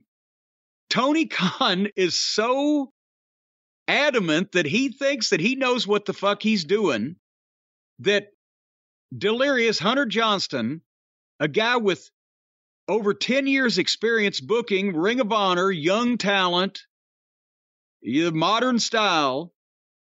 He was free for six months. They didn't hire him. Gabe Sapolsky, guy who before that in Ring of Honor was the guy, oh, he's the guy that works with all the young talent, discovers all the Tony Khan, don't hire him. But he'll take people that work in his company that have never been in any of those positions before and give them promotions so he doesn't have to talk to as much of the talent. But we're still back on Raw. And boy, at this point in time, it was easily two hours into this program. Easily. And I was I was already, to be quite honest with you, ready to turn in for the night, Brian. And you know, I was just thinking, how in the world am I going to get a good night's sleep with nightmarish depictions of all of these rotten matches and redundant finishes running through my head like sugar plums the night before Christmas? And then I realized I don't have to worry about going to sleep and getting a good night's sleep no matter what I watch because when I lay my brilliant head down on the pillow, it's going to be on top of a Helix sleep mattress.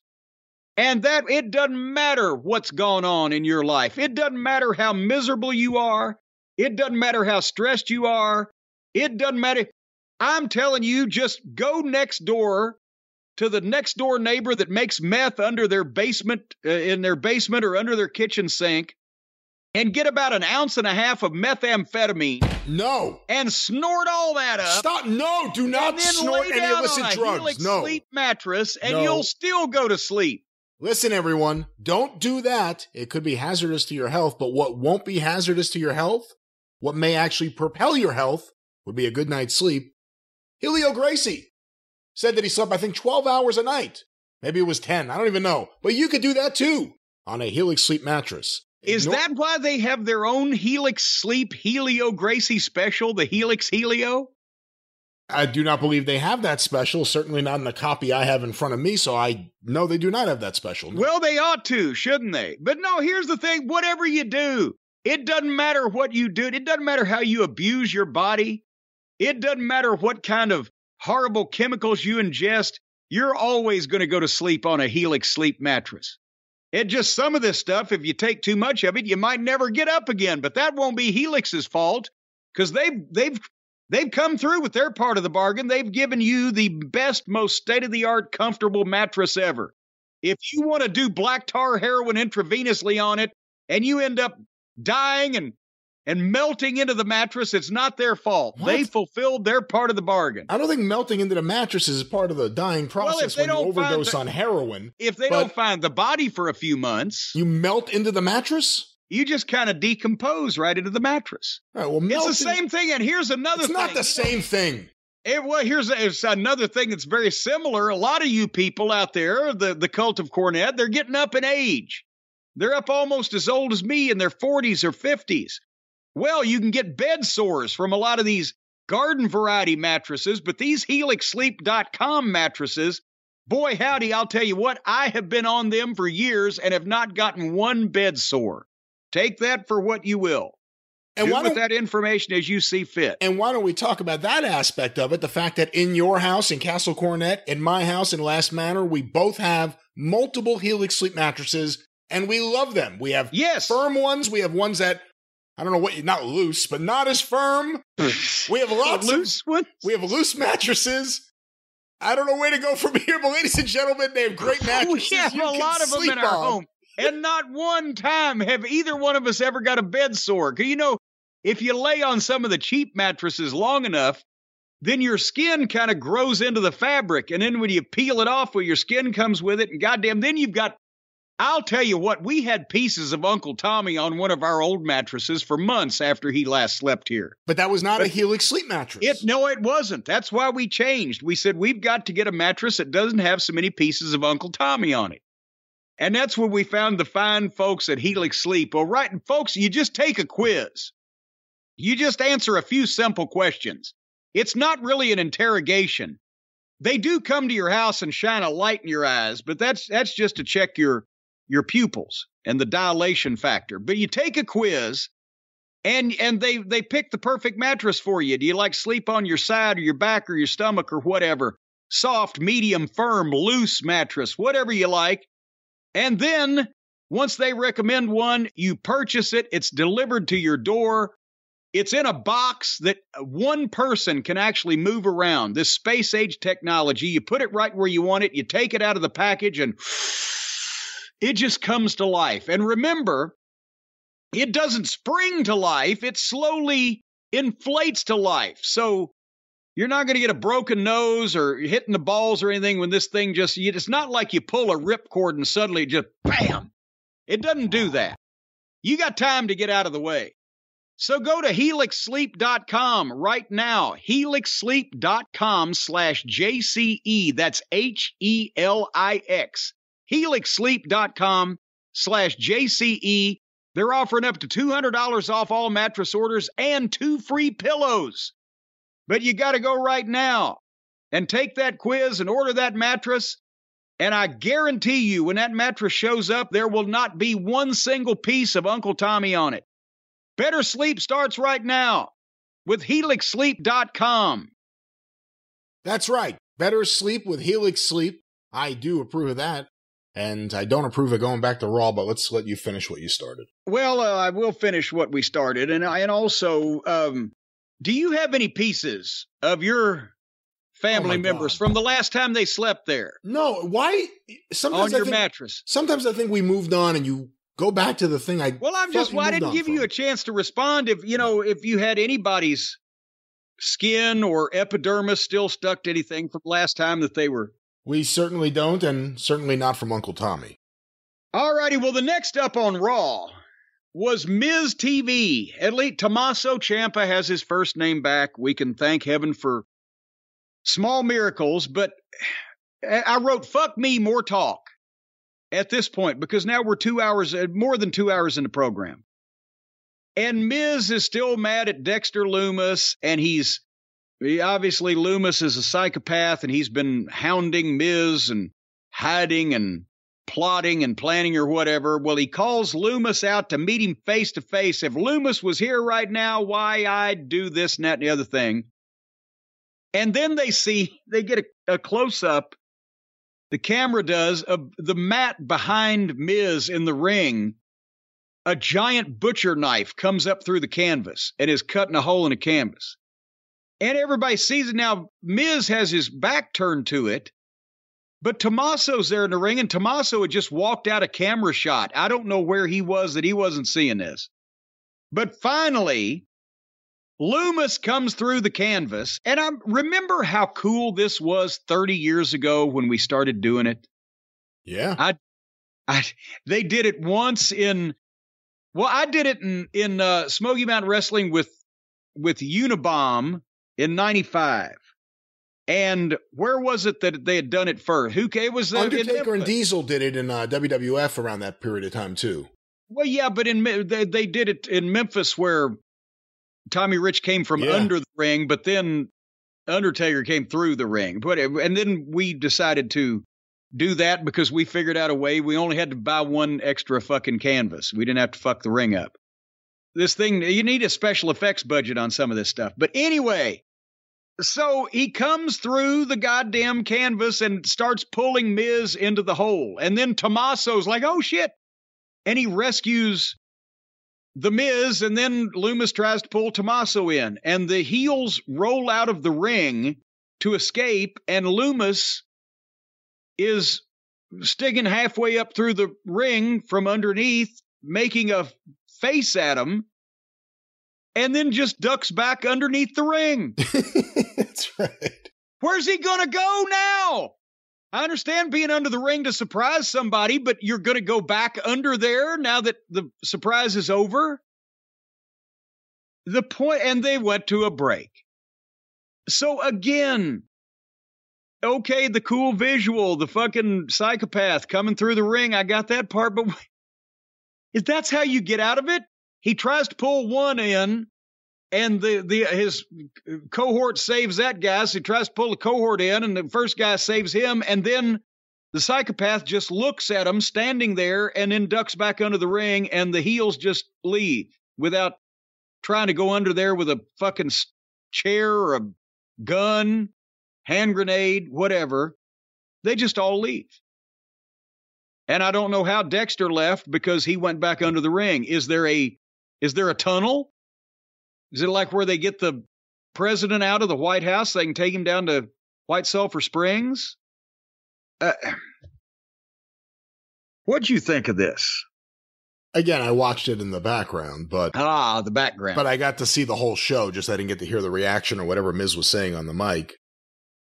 I mean, this is kind of how they were using Lumis in NXT. You know, he's this weird, creepy serial killer that just pops up and for some reason is never apprehended or sent away.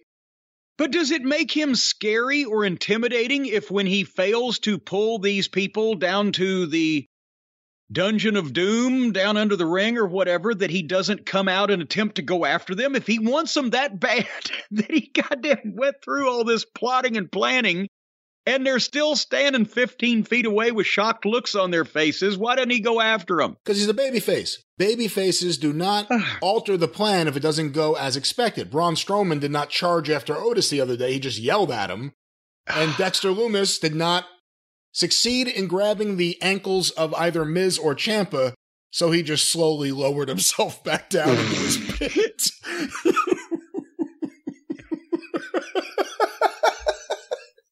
it really is ridiculous when you visualize his face. Yes.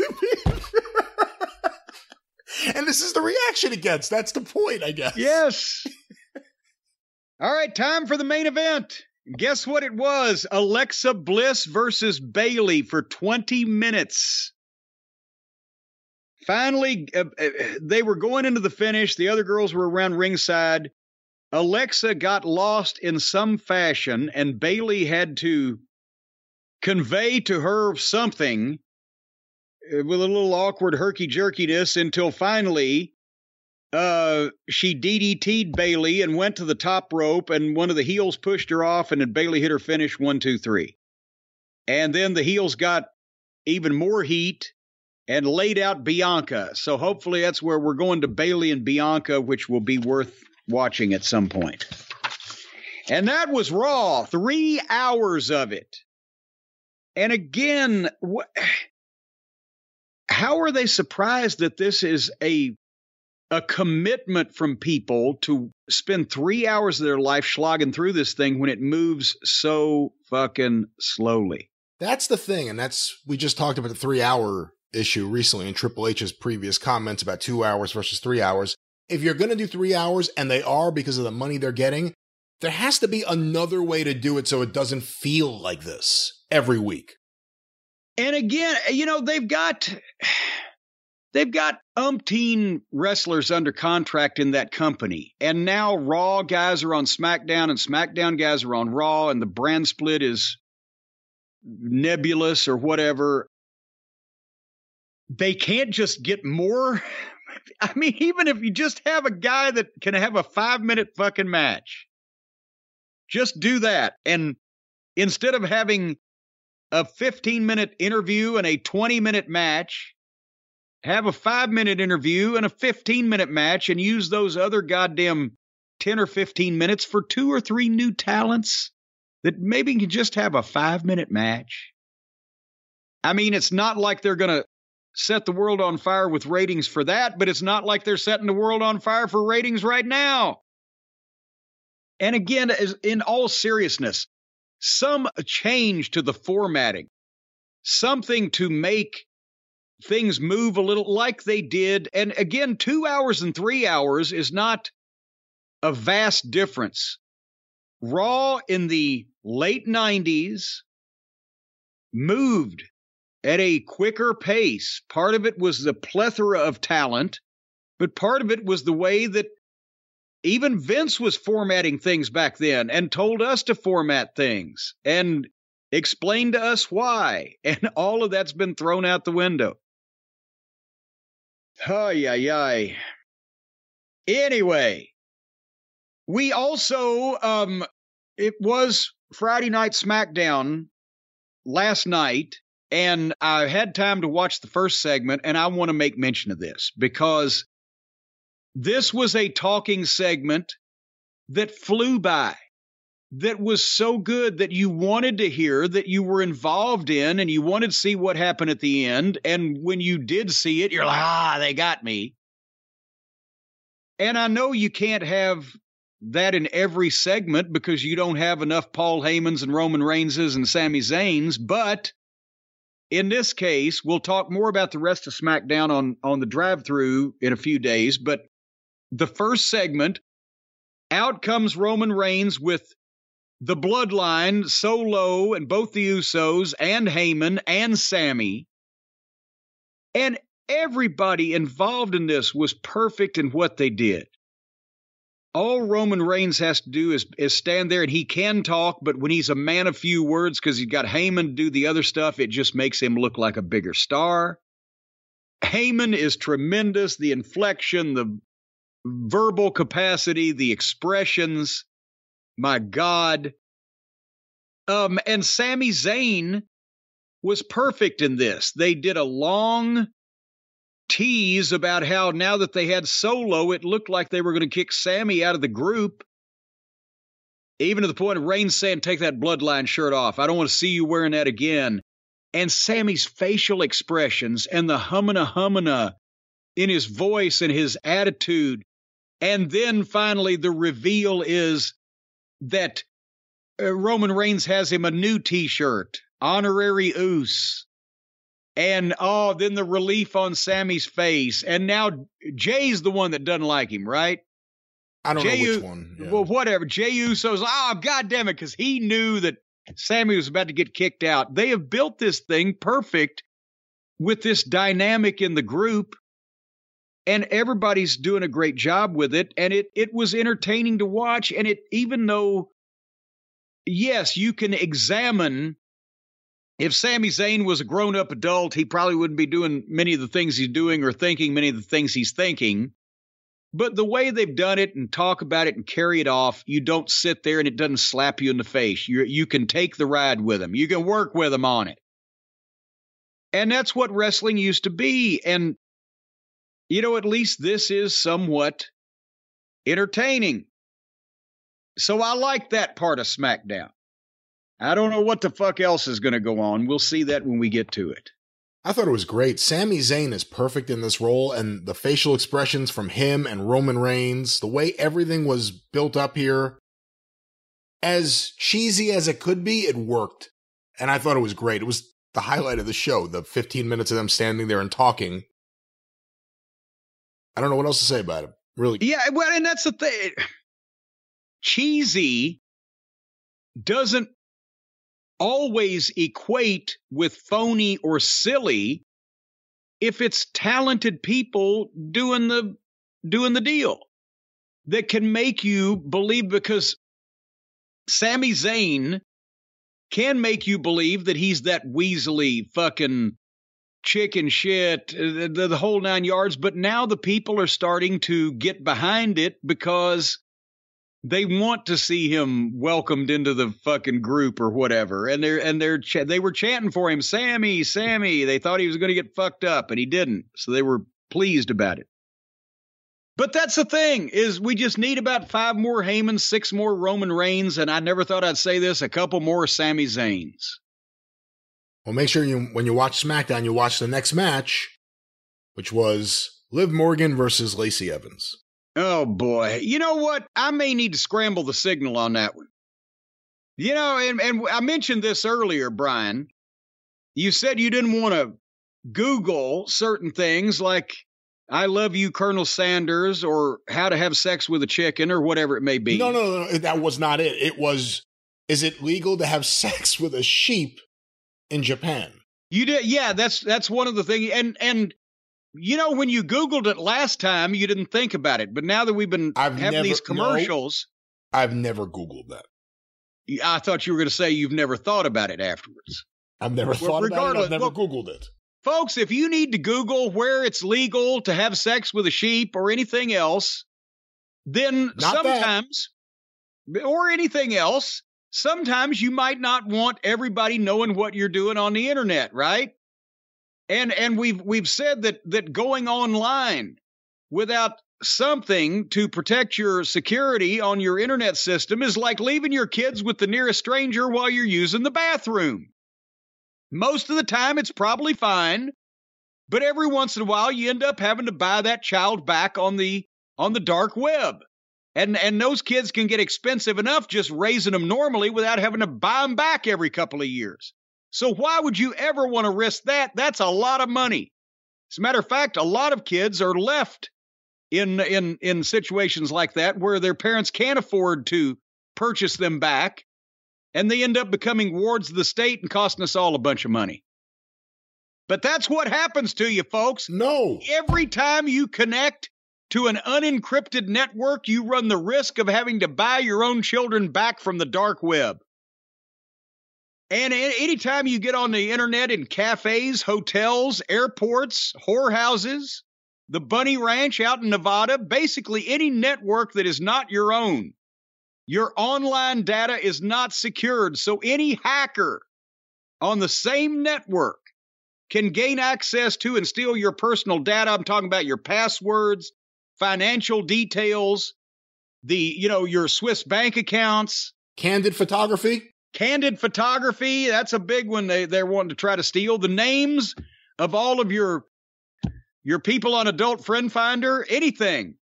this again. Well, ExpressVPN, those folks create a secure encrypted tunnel between your device and the internet so that hackers cannot steal your data. Once they build this tunnel that's in between the device, your device, and the internet, they will take a gerbil or a small furry animal and run it through the tunnel to make sure there's no blockages. So you nope. could have a gerbil running around back and forth in between your tunnel on the first day. No, you won't. No, they don't. And of course, this is a virtual tunnel. But to tie it back to what you're saying, if you were on Adult Friend Finder and you had a lot of friends, maybe you can use this virtual tunnel to hide them as they sneak out.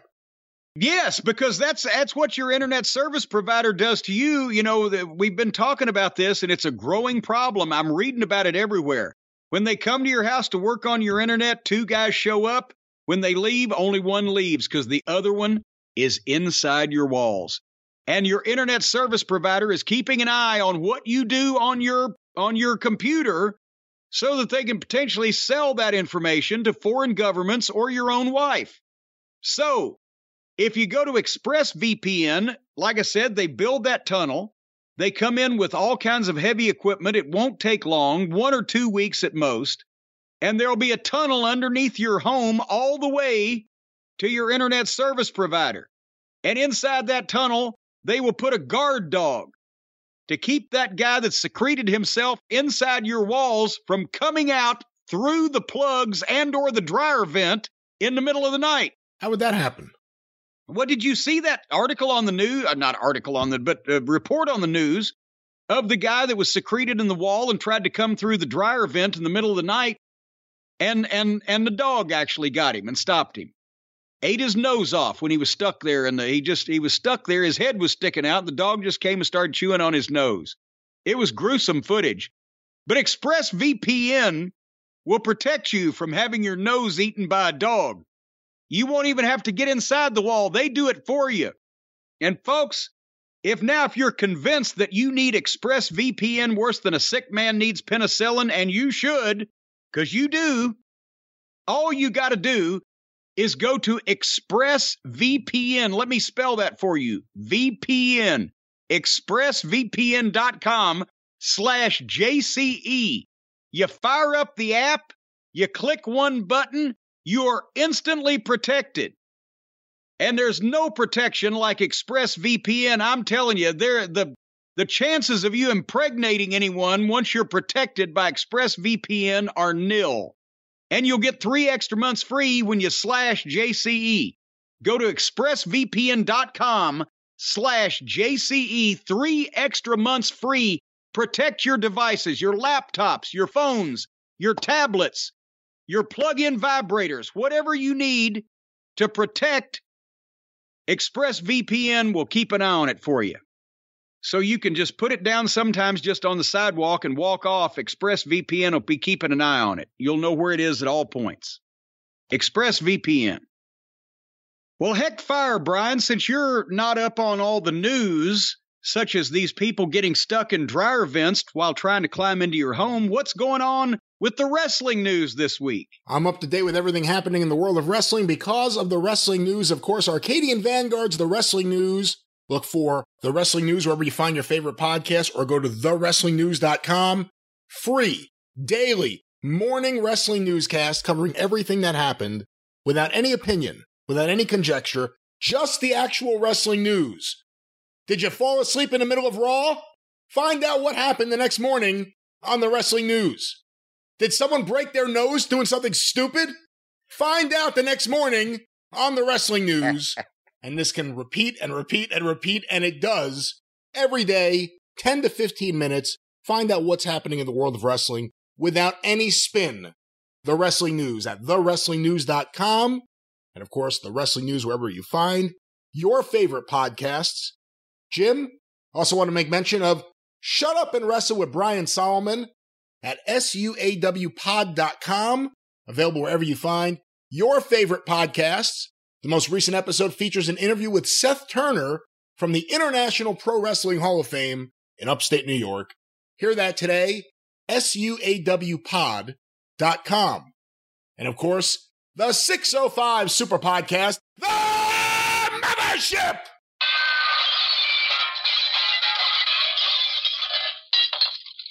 Go through the archives today and thank you to everyone who has been. Go through the archives today at 605pod.com, available wherever you find your favorite podcast, the 605 Super Podcast. My ears are ringing. All right. Um there are things going on in the world of AEW still yet. Of course, the EVPs apparently still suspended. Um Punk has apparently undergone surgery, still suspended. We don't know what's going on with that, but a new name has emerged to take the attention away from all these things. Bobby Fish has never gotten this much press in his life. Bobby Fish is everywhere these days. He challenged Punk to a fight. Now, apparently, they have uh, he has been accused or fingered as it depending on whether he's guilty or not of trying to poach talent from AEW to go back to the WWE. Is this what I'm hearing that the report was that he was trying to talk the other members of the Undisputed Era, Adam Cole and Kyle O'Reilly, into leaving and going back to the WWE? You know, again, let's just recap for a second. We saw Bobby Fish with the former members of the Undisputed Era turn on the Young Bucks. Yeah. Then we never saw him again on AEW TV. Right. Then we heard he's never coming back. right. Then we find out that him and Punk have problems, which makes everyone reevaluate that match with Punk, including him kicking out of the Where finish Fish kicked out of the finish. Yeah. and didn't give Punk very much during the match, if you really go back and watch it. And now we are to believe also that the story is he tried to get O'Reilly and Cole to go back with him to. WWE. But then the story takes a more disturbing turn because not only do they apparently not want to go back to the WWE, but now Adam Cole has been hurt, injured, hasn't wrestled in months, and Kyle O'Reilly, we have heard, has just had some type of neck surgery and is probably not going to wrestle for many months. And apparently, without Cole and O'Reilly, the welcome wagon was not backed up just for Bobby Fish himself, and he just debuted in Impact, the purgatory of, of pro wrestling, where people go to disappear. So apparently, without the rest of the era, Bobby's era in WWE is still over. But now we're finding out that that's not the only person. He was trying to talk Cole and O'Reilly into leaving and going back. But apparently the the WWE and or emissaries, representatives, uh, agents, if you will, provocateurs perhaps, are talking to everybody and trying to get the old gang back together again. So much so that and and we know that Tony in the meeting a few weeks ago with talent told them that they were sending legal letters to the WWE about contract tampering. But there's all kinds of ways that you can find out when somebody's contract is up without an official of the company having to make an official inquiry. And there's all kinds of ways that you can let a guy know that, you know, boy, we sure would like to have so and so if he wasn't under contract to somebody else. So this seems to be the right time to play that game. New guy in charge at WWE, not the demented billionaire that everybody was mad at. Combine that with chaos backstage in the locker room and civil war in AEW and different camps, and, and then people saying, well, goddamn, we actually had something going, and now the whole thing may have fallen apart because of the EVPs. So this is the right time for the WWE to find out just how many of those AEW guys really want to be there now, and whether it was just they were going there because that was more palatable than putting their career in the hands of Vince McMahon at 80 years old. Your thoughts, Brian? It's an interesting time, and when you talk to wrestlers, what they're saying is very interesting. You're not hearing too many people say, no, I would never ever consider WWE, like you have in the past, even when they would. Right. You're hearing interest. And I think it's two things. It's one, some faith in Paul Levesque, whether that's well placed or not, time will tell. And the other is, despite being generally liked by everyone, I think a lot of people, in contrast to Paul Levesque, see Tony Khan's, I don't know what you call it, behavior or just the way he conducts himself as the person in charge, and they may not be as comfortable with that, with their career in that hand, than they would maybe the hands of WWE. uh, I think that's part of it. You know, I could say that the wrestling news this week, when looking at every one that was reporting stuff, Fightful Select and the Wrestling Observer newsletter reported Malachi Black, FTR, and Swerve Strickland as being talents that were contacted by WWE since Paul Levesque got into power. I know there are other people. I know there are other people. So it's very interesting. Now everyone has a connection to have worked there under him in NXT. I guess that's part of the story too, right? Well, yeah. And, uh, you know, that's the thing is a lot of these people were very happy in NXT and didn't want to go to the main roster because they wanted to work for Triple H and didn't want to take a chance on what Vince would burden them with in the way of a gimmick or a name or lack of name or whatever the case. Now that's not happening. And now that there's been three years of this experiment in self rule by the inmates, they're saying Tony's melting down. There's fights and chaos in the locker room. Guys are hurt constantly because of the not only the style that they all insist on working, but because of the green factor in a lot of the fucking talent. They're trying to do too much that's over their heads, trying to compete and get over. So everybody's always hurt. And uh, they've got to be thinking now, is Tony going to have a fucking stroke? He's had the chance after chance to hire experienced people. We just talked about it earlier in the program. He didn't hire Delirious. He didn't hire Gabe Sapolsky. He hired fucking guys that already worked there to do another job so that he doesn't have to talk to all the talent. That's basically what those promotions were. It wasn't anybody new to take charge of something and get it going in the right direction or bring a new look to the thing. It was more promotions from within for guys that already aren't really experienced in what they were doing to do more of it. Or just to talk to people because Tony doesn't have time.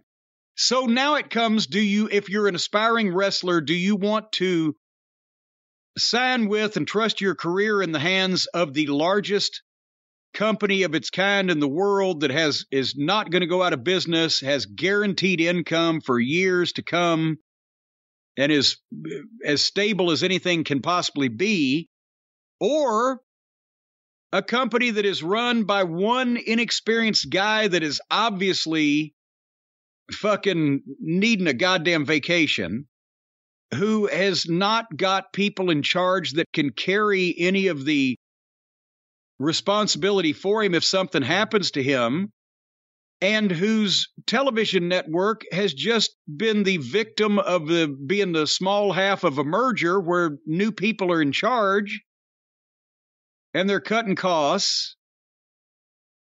The worm turns quickly. And a lot of that's some wormy stuff that people are going to have to think about before they sign contracts going forward. It's not just the place where all of the wrestlers that like each other can go to have fun now. Now they actually have to perform over the long run and be a business and an ongoing concern. And that's where things have gone sideways. If you were a wrestler today and put yourself as much as you can out of the Jim Cornette mindset and, you know, maybe some old school mindset into a modern wrestler if you are a modern wrestler today, is it a bigger risk signing with AEW now than it was when AEW first started due to the nature of what's happening in media, due to the changes in WWE? Is it riskier today to sign a three year or five year deal with AEW than it was in 2019? Oh, good God, yeah. I mean, riskier in terms of, at least at that point, not only did everybody kind of know what they were going to get working for Vince, but they didn't have any idea of how big or good this might be with AEW because it was still in the planning stage and still, you know, a brand new thing that was going to happen. Now, not only has WWE rectified some of their drawbacks, but AEW, some of their drawbacks have now been exposed after a few years of self rule by the inmates with no clear leadership and no business structure in place past you know one of the bucks's wives running merchandise and oh god i guess now aew has no more female fans now that brandi's gone. Because she was running aew heels but it was it was a great idea to have all of these nice people doing these things but none of them had any experience whatsoever at this level, it's it was foolish. And it a starting point at best, and it has to proceed and it hasn't progressed. It's still And unfortunately, now Tony doesn't have any EVPs at all now. So he's going to do more. It, it, so yeah, it's definitely a bigger risk, and the risks have switched sides. Anyway, And if you're WWE, if you're Triple H, if you're Nick Khan, you know this. You're kind of using that when you're, well, I'm not going to say they're approaching wrestlers, but you're using that yeah, subliminally to wrestlers out there. They kind of know that the tide has changed and they're wanting to be reached out to in a lot of cases. Well, see, and that's the thing, you know, eh, with the WWE, they, from the start of this thing, have had the idea that, okay, regardless of what's going on right now, we got to keep an eye on these people and their competition, and they've got a real television network, blah, blah, blah. But as I've been saying since the start, they've also been looking at who's in charge, who's running it, what's their background, what's their experience, what are we seeing in front of us. And they, after they had seen AEW as a program, they were not impressed and they weren't as worried as they were when it was a concept, an idea that a billionaire would be on TBS.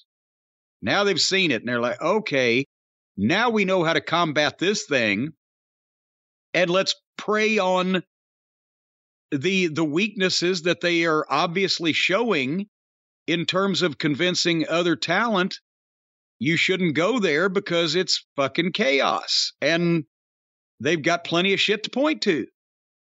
So, and I don't care which side you're on, if you think that everything that we're saying here is not happening and is not true, you're just crazy. You're just crazy. It's just happening. That's the thing. And meanwhile, does anybody want to go to AEW? Uh, if, if, regardless of whether the WWE's interested in them or not, if you go to AEW and within six months end up in a goddamn iron lung or, you know, paralyzed or in a body cast or with artificial body parts. I've never seen anything like this. And poor Julia Hart trended on Twitter this morning for whatever she was thinking last night. And I get for people who haven't seen this. When you say thinking, whatever she was talked into, I think is probably more. Well, I'm sure she was all on board with it. I'm sure that she was, oh, yeah, because eh, eh, again, these are teenage. She's a teenager. If she didn't just turn 20, these are young kids. They're on national TV. It's been their dream to do this. I understand the mindset, but I never allowed myself to be thrown off something headfirst to a concrete floor. I dropped off the scaffold. Same concept, a little bit different risk factor. I stuck my chin out and let Bill Watts slap me full out because I knew it was going to make money. But that was a calculated risk. I saw sparkly things for quite some time, but I've lived afterwards. Didn't have to have surgery. These they're they're not having to be talked into this stuff. They're doing it willingly. They need to be talked out of it. And I mean, just the if if what she had tried to do went right, it was stupid. And I'm not saying she was stupid. I'm saying it was stupid for that to be allowed for any producer or if Tony wants to claim he's the booker, then the responsibility rests on him. If you didn't see it, folks, Julia Hart has now joined the House of Black. And they were doing a missed spot where they the guy missed it another guy in the ring. Did you see who it was? It was it was it little Buddy or who was it? It was it was the great Muta misting Buddy Murphy. Okay, that's right. Yeah, because Muta showed up. Because again, God damn it. Brian, did they sell out the Grand Slam in New York at Arthur Ashe Stadium? Did they sell out all the tickets that were available? They did not this year, no. They did not. Do but you, they made more money. It was a higher gate. well, yeah, they raised the ticket prices. So I'm sure all the people are like, oh, great, thank you. Point I'm making is they had tickets available. The Great Muta in New York came out as a surprise, unadvertised, and did a missed spot. You're telling me they couldn't have advertised the great Muta will be for they didn't have to say what he was going to do. But the, because Tony is a 1990s WCW mark, ECW mark. it weighs every kind of 90, 90s mark. But they brought out the Great Muta as a surprise to do a missed spot with the House of Black on their B show. And I guess Sting is going over for his retirement ceremony or whatever. That's great for the folks in Japan. But meanwhile, instead of facilitating some ticket sales in Japan for another company, Tony, you might could have sold some for yourself on it. But nevertheless, where we were going with Julia. So Muta miss Buddy Murphy. Buddy Murphy staggers backwards, and Julia's on the apron. And Buddy bumps into Julia. And Julia is supposed to get knocked off the apron and go through a table on the floor to the floor, which, as I mentioned, is stupid enough. There's no reason for that. There was no reason for this 120 pound, 20 year old girl to go through a fucking table to a concrete floor as a spot on the B show. The mist was enough. We got to see Muta do the mist.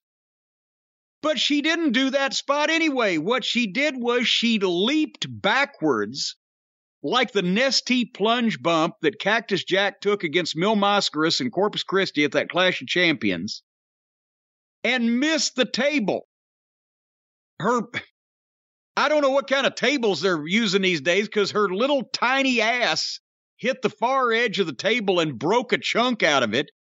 But her entire body, including the back of her fucking head, went straight past the table, flat back on the concrete floor. And if you slow mo this, you will realize that the back of her head missed the iron or steel guard railing by maybe a couple of inches, and that at that velocity, going at that speed, at that angle, if the back of her head had hit the guardrail, it would have snapped her neck and she'd have died on the spot.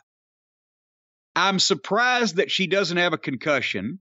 I'm surprised that she actually. Well, we don't know that she doesn't have a concussion, to be fair. Well, she's tweeted that she's okay, oh, whatever that means. I didn't she did that. tweet that this morning. I'm okay.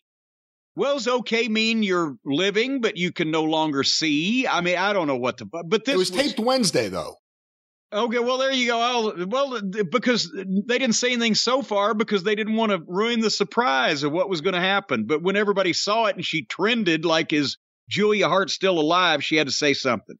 The point is, it's irresponsible. It shouldn't be you should have to talk people into anything in wrestling, but it shouldn't be that you have to talk them out of it either. They ought to know. They ought to be smarter. They ought to be trained better. There ought to be someone in charge. Instead of the guys going, Oh, yeah, I know how you feel. I want to get over on TV too, and I've done a bunch of crazy shit. They ought to be saying, I know how you feel, and that's why I'm going to stop you because it's not worth it, and you're already over, and you look great, and we'll find something else for you to do. But there's no reason for you to fall off the apron through a table to a concrete floor, especially when and here's another thing all these goddamn experienced garbage match havers that they probably got around there, she's flying backwards at a table set crossways. Where is your, the back of your head supposed to go? At least if they'd have set the table long ways and she goes straight backwards, the back of her head if she takes a bump and tucks her head, the back of her head's going to go on the table instead of over the table and onto the floor and fold her up like a jackknife. But it's just stupid regardless. So we're glad she's all right. And it ain't going to last forever.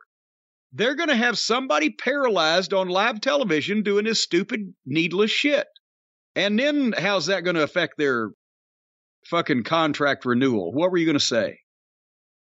In terms of Tony and what you said earlier, the idea that Tony was a big ECW fan and a lot of the things he does may have come from that influence. Paul Heyman was hooked on having a surprise at shows, as you know. It was one of the things Yes. Chris Candido pitched to you about it. Yeah, we go. We, we don't have a surprise. Okay. Well, we have a surprise every show. Well, then it's probably not a surprise, is it? You go in expecting it. Go ahead. I don't know if that's exactly the reason why, but I'm sure it's an influence on why. Do you think Tony relies too much on this? Because it's happened many times, the whole surprise appearance. The lights go out and someone's shockingly there. Is it too much? Well, it, I mean, yeah, everybody's always going to pop, especially the AEW fans again, because they they want they have a vested interest in wanting everything about that program to be good. So they're going to pop on surprise appearances if they didn't know somebody was going to be there and they recognize who they are. And it doesn't really wear off because it's not like you're surprise appearing the same person every time. So it's always a big pop the first time. But the problem becomes when there's a tradition or a habit or a pattern of everybody getting a huge pop their first night in, and by the time they've been there a month, nobody gives two shits. That's the problem. It's not do they are they happy to see you the first night? It's will they keep coming back and are they happy to see you again? And that in large part relies not only on who the talent is, but how they are presented and booked. And what which talent that made a surprise debut in, in AEW since their start is more over, more popular, doing better, more prominently featured now than they were when they made that surprise appearance? Help me. I can only think of one Moxley. Moxley. Well, there you go. Because and that was the very beginning too. Eh, well, and and also because he's been either the champion or a goddamn presented as a main event guy for that entire run. And unfortunately, we've never had time to really miss him because he hardly ever goes away, except for the one time that was obviously advertised as where he was going. Anyway, are you are you ready? Let's run through the Grand Slam real quick. Poor Arthur Ashe spinning in his grave. Um is it my imagination? I haven't gone back and watched the program from last year. I know they didn't, and I'm not knocking again their crowd. They didn't sell out this year 20,000 people. They had over 10,000. It wasn't full, but still, it's a giant place. Did it, it look? It would have sold out the garden with the modern, uh, the way the seats are currently, I believe. Right, right. But the point is, did it look like a bigger crowd last year because the way they shot it? This year the stage and the set looked great, but that dominated every shot in the field of vision. You couldn't see the people. They had a stadium and it looked like an indoor crowd of 5,000 people. Well, they had 7,000, give or take, less people. So that, and a lot of that was in the okay, uh, but that the means they bowl. had thirteen thousand. I'm just, I'm just telling you, and I'm not giving Kevin Dunn any credit for this. But the WWE, when they've got a medium-sized crowd, they shoot it like it's goddamn WrestleMania 3, there's the impression that there's more people there than there is. In this case, it was shot and appeared to me like there were less people there than there were. Last year, it seemed more impressive. Because it was more impressive. So the, But I'm, I'm talking about the shots of the building. No, you've still, but they couldn't still had- shoot. I think they were limited because again, it's a tennis stadium, and the way it goes up, you couldn't shoot high because as soon as you shot high, you would expose that there was no one there. Okay, but there were shots that I saw of the lower bowl, and there was a lot of floor seats, and they could have done, they just had static shots of like a group of people. They could have done pans, they could have had a jib. If they had the jib and panned the entire floor and did a circle, it would have been a 30 second uninterrupted shot of people different. Now they should do stuff like that. I'm not disagreeing with you because when you have a crowd like that, and even if it's only thirteen thousand and change, you're in a stadium. It looks good. You got to Yeah. be capturing lots of footage like that. I agree. So get the jib, Captain. Anyway, so the first match, ah, damn. Chris Jericho enters, and the audience, especially in New York, does the sing along. They know every word. Why be a heel? If you're gonna have the, if you're gonna encourage the people to sing your song, why be a heel? Or if you want to be a heel, why don't you take the song away from the people? Because the ego gets in the way. there's a difference between reinventing yourself and bouncing back and forth between being a heel and a baby face when it fits your outside the ring projects. Um, but it was for the Ring of Honor title. Claudio Castagnoli, the brand new champion that just won that title from the little short fella that stormed out. Jonathan Gresham, I believe was his. there. you name. go. He's he's gone back to writing novels, Oh, will you stop it? and it was good. They had Ian Riccaboni on commentary. And the only I was saying, okay, name, value, star power. We got Chris Jericho in the opening match. What a better way to establish the Ring of Honor title is something that stars want to go for, and he and Claudio, I'm sure, will have a good match. And I don't even, I'm not even going to critique the fucking match. It was uh, Claudio's great. We know that. This was okay for Jericho these days. There was one point that Jericho went down on the floor and tried to hide behind Kerry Silken and tried to sucker punch Claudio and missed Claudio with the punch. He was six inches short. Claudio didn't realize had to sell it kind of anyway, like, ooh, did I get hit?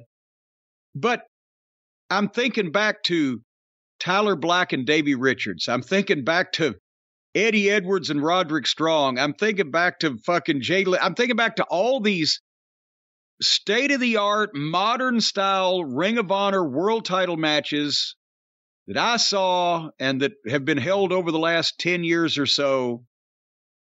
And I'm pretty sure that the Ring of Honor fans of 2012 would not have dug this as a Ring of Honor world title match. It's not the same. It's, it, what they've done is Tony bought a company because he was a mark for the fucking initials and the video library. And that's fine. Now you got a video library, but he's tried to keep the promotion alive on his television program that for another promotion.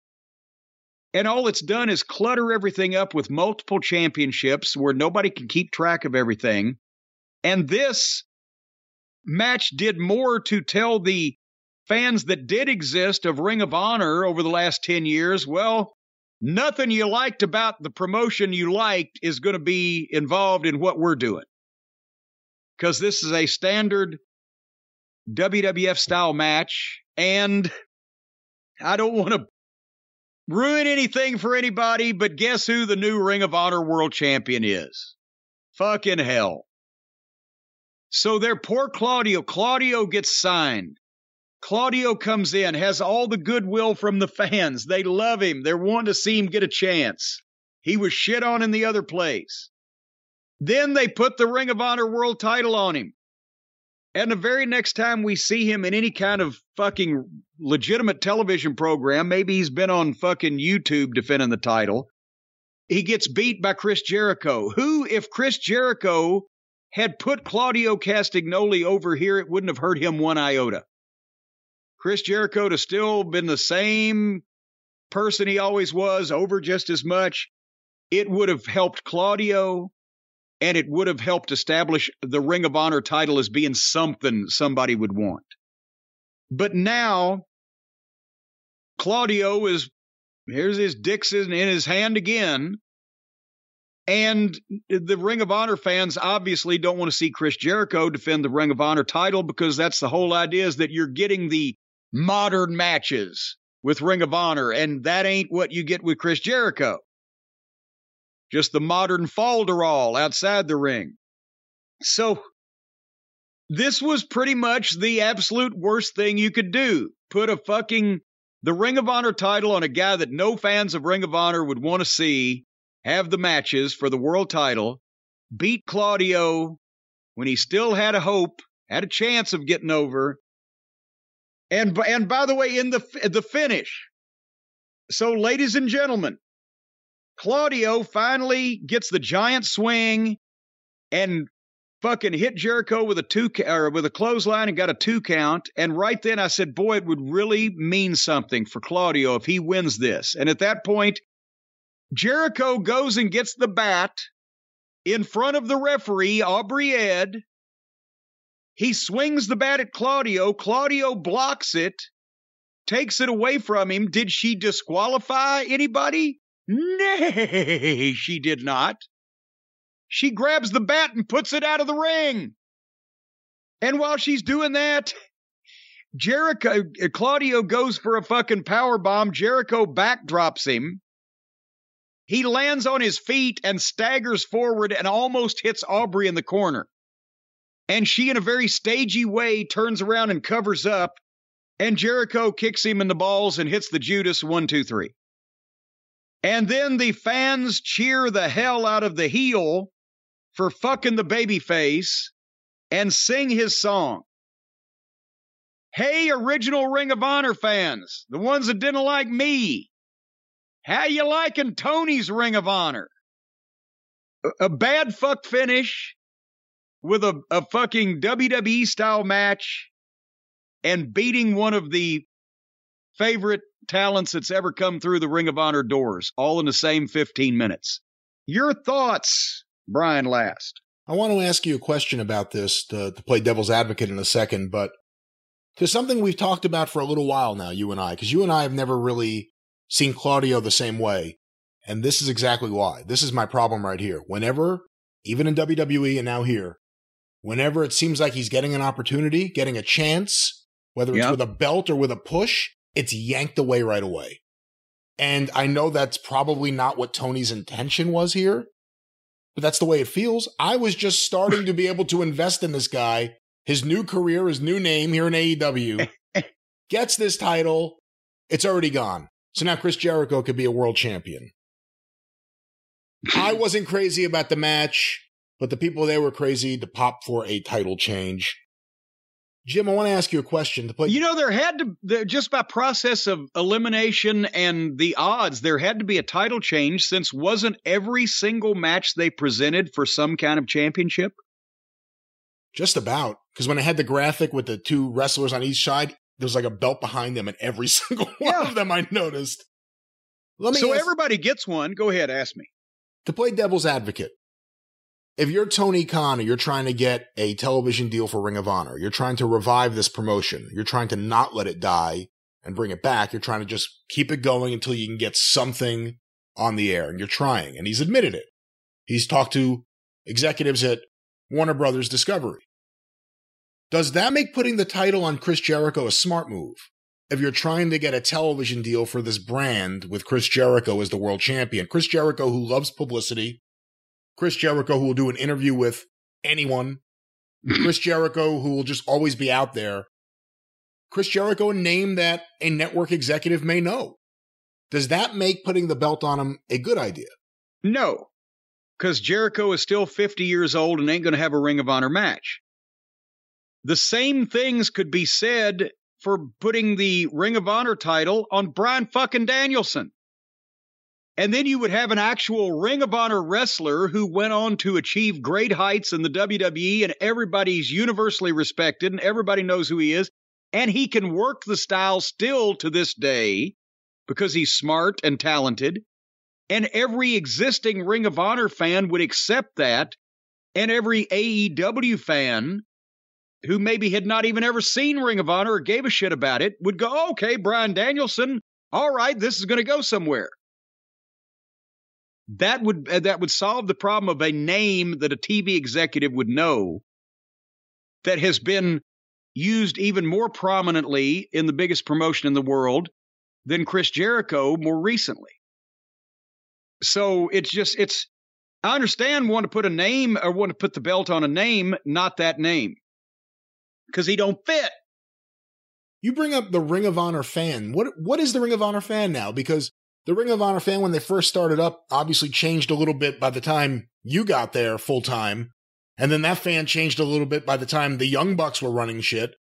And then that fan had to have changed a little bit after that because everything changed when all that talent left. Who is the modern Ring of Honor fan? And is it even the same fan that was there in 2002? I don't know with over the last few years, you know, and there's not just a specific Ring of Honor fan that doesn't watch any other wrestling besides Ring of Honor. However, at least at one point, I know because I was privy to the numbers in the early 2000 teens, just adding up all the syndicated television that Ring of Honor had, you had between 500,000 and a million people watching the show on some station somewhere in this country at some time in the course of a week.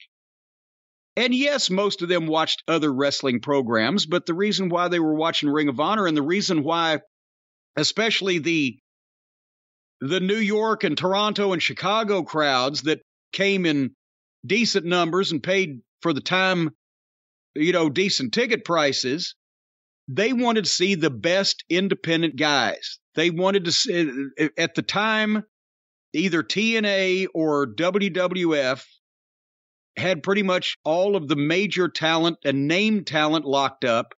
But here were these guys that were the best on the indies the Samoa Joes, the Davey Richards, Eddie Edwards, Roderick Strong, Jay Lethal, Briscoes, on and on. Chris Hero, Claudio at the time. And we can go on and on. And they were having great athletic, hard hitting moves or uh, matches they were doing all the big moves, but there was an element of professionalism to it that when we tried to insist on the guys not fucking hurt themselves whenever possible, and that's what that fan base wanted to see. And they're not going to, they can get that out of Danielson. They ain't going to get that out of Jericho. And if you bought the company and you're putting it on your television and you want to try to make something out of it that's in any way different than what you're already doing, if it's not going to be different than AEW, then why is he fucking doing it? Just concentrate on AEW. But if you wanted to to preserve the legacy of the promotion, get that half a million fans or whatever the fuck it is, or just have a different style of wrestling presented where you can have some of the guys that might not fit in AEW, maybe they would fit in Ring of Honor or vice versa. It's got to be some difference. So why are you going through all this if you're if you're not going to follow through with that? It doesn't make sense. He's just collecting belts, collecting promotions. Nothing wrong with collecting video libraries. But putting all of these belts and all these new titles and new champions on their existing show when they got too many to begin with, and then just make Ring of Honor a promotion with the same people in it that are in AEW. It, it, it, it, what the fuck? It's not the same people. It's some of the same people, and then the people who Tony still has under contract, but he doesn't really want in his locker room, like Colt Cabana and Brian Cage. Well, there you go. So, cast offs, wannabes, misfits, gypsies, tramps, and thieves, whatever. Speaking of cast offs and misfits, the AEW Tag Team title was on the line. The acclaimed against Swerve and Keith Lee. And there were people in the corners. Swerve and Keith Lee had a guy named Fabulous. And acclaimed had not only Daddy Ass, but a guy named DJ Who. And apparently, DJ Who and Fabulous were sitting together with each other. because they got a camera shot of them together, the opposing friends. I don't know. Okay. Everybody's going to want me to do the caster rap. I'm not going to do it, and here's why. I was trying, but I couldn't never over the crowd and on the audio hear his first line when I was trying to write it down. And I said, you know what? I will just come out. The best line was that Swerve and Keith Lee looked like a 20 ounce and a two liter of Pepsi. um, that's how the story goes. It's more like Swerve in a glory hole. Hole, I never thought we'd get glory hole on wrestling television, but we did. Um, it was an interesting episode. We got prick on TV, but shit was bleeped. Shit was bleeped. um, this match obviously was the one that the people were waiting for. The acclaimed, at least one of them is from New York people were waiting to see the belts change hands. They should have changed hands at the pay per view two weeks ago, as we mentioned. But acclaimed have really, you know, the people have decided we like them. And I wanted this to be good for them. And unfortunately, and I'm not sure whose fault it was, but I don't think it was the acclaims. But this could have been a lot better. And first of all, they gave him the corpse referee. Wasn't there used to be a rule for the New York State Athletic Commission after you're 55 years old, you couldn't get a license? Oh, I don't know. There was there was some really old ass, bad, awful referees sent from the athletic commission that I think were older than 55. So No, man, that's you know what I'm I've got it in reverse. California, you couldn't get a license after you were 55. That's why Blassie went to New York. Well, anyway, I, whoever gives a license to Rick Knox ought to be shot. Here's the problem with this match. Keith Lee and Swerve are not only not a good tag team because they haven't been teaming up very long, but also they're not very experienced at apparently at tag team wrestling entirely. They're a heel tag team with baby faces that are over like God this big crowd. They should have been shining them like a brand new penny from the start. But at the start, they worked it like a generic match without those, you know, built in fucking pluses, having your baby faces over like God and having a big crowd. And Keith Lee starts overpowering everybody. At, at one point, the acclaimed went to scissor each other because they got one over on Keith Lee, and Swerve, the heel, drop kicked both of them from behind, made the baby faces look like idiots. And that was a break spot. So the, the heel team should have been out there calling everything they could figure out where they could be bumped ass over tea kettle for these two guys for the first segment and then uh, get a heat spot to the break. But there was no tag team work in the whole first segment. Then they come back and they they're getting heat on Caster. But then Caster makes his own full comeback. He didn't start a false comeback and then make a tag. He made his own comeback and then tagged Bowens. And Bowens kept it going. More comeback, but he never even went for a false finish one time before the heels then stopped him. This is the heels are greener than pepper trees, and the baby faces are apparently listening to what they have to say. So then Bowens foiled a double team move, but Keith Lee stopped him again and beeled him over the top rope to the ramp, which was a hell of a bump. And then choke slammed Max Caster, but then Keith Lee missed a moonsault, and everything came to a fucking halt. And then they set up apparently somebody was in the wrong spot, and finally they got it back. Swerve grabbed the boom box and was going to hit Caster, but Caster moved and Swerve hit Keith Lee. And of course, Knox, the shitty referee, was leaning out of the ring for some specious reason, so he couldn't see it. But since Swerve lost his grip on the boombox, when he hit Keith Lee with it, it bounced off and la- went over the referee's head and landed on the floor outside the ring in front of him. So he had to ignore a giant portable stereo being flung across his head and, and down in front of him. Then here's where something happened, and I'm still trying to figure out what. It wasn't that bad a match to this point because even though it could have been better with an experienced heel team knowing what they were doing to call some shit, they hadn't really fucked up royally yet, except for the shitty referee. But then Bowens came off the top and hit the blockbuster, and Caster was coming off the top to go, what does he call his elbow? The mic check? Mic drop. Mic drop.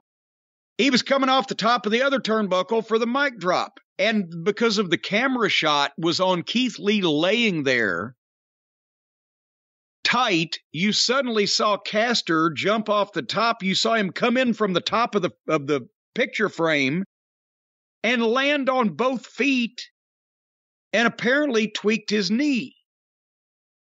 Now, you shouldn't land on both feet like that going for an elbow.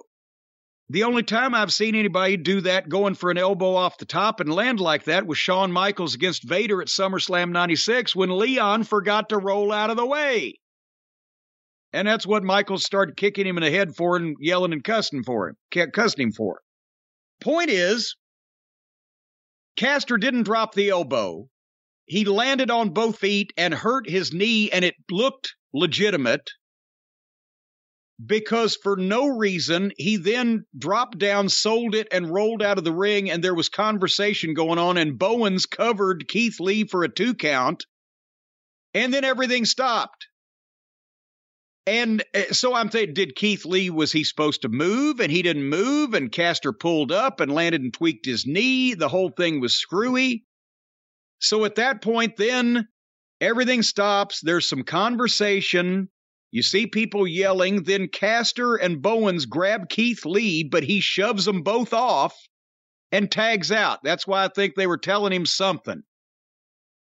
And then Swerve comes in, and somehow Caster then climbs to the top rope with the bad leg, but he's trying not to put weight on the leg. Now, if the leg's not hurt and he's selling it, then it makes absolutely no fucking sense whatsoever in the context of this match. So I think that somebody fucked up. Keith Lee didn't move. He landed on his fucking feet trying to pull up, hurt his knee. They started calling audibles. How do we get out of this? He climbs to the top with one leg. Swerve stops him. I wrote, What the fuck are they doing? Swerve tried to fireman's carry a one legged man off the turnbuckle into Keith Lee hitting the ropes and giving him a pounce. But since the guy's got one leg, it he just crumpled in a heap and the crowd started booing and then I was getting embarrassed for everybody. And then they power bombed Caster and got a two count. And then Bowens pulled Caster to the floor and I wrote, "God, why don't they go home?"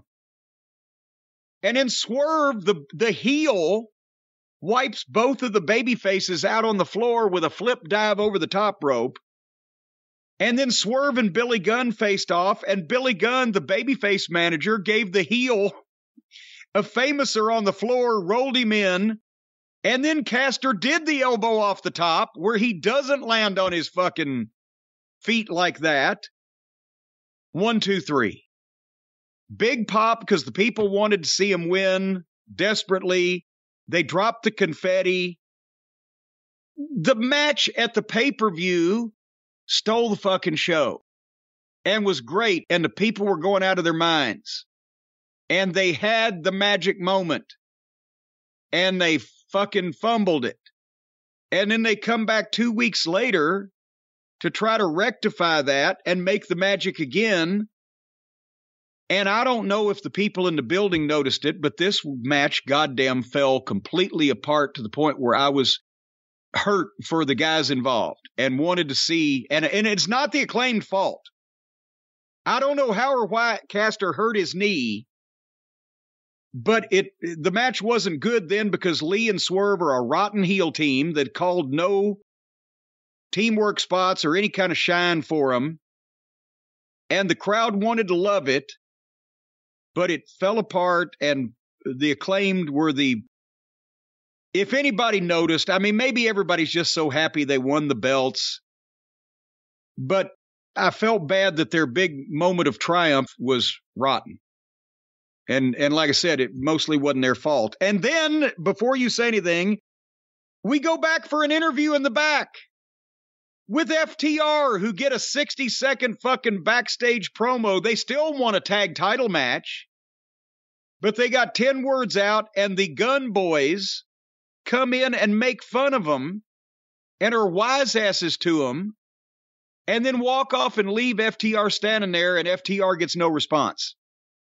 So now, just so we're all keeping track, the time has passed.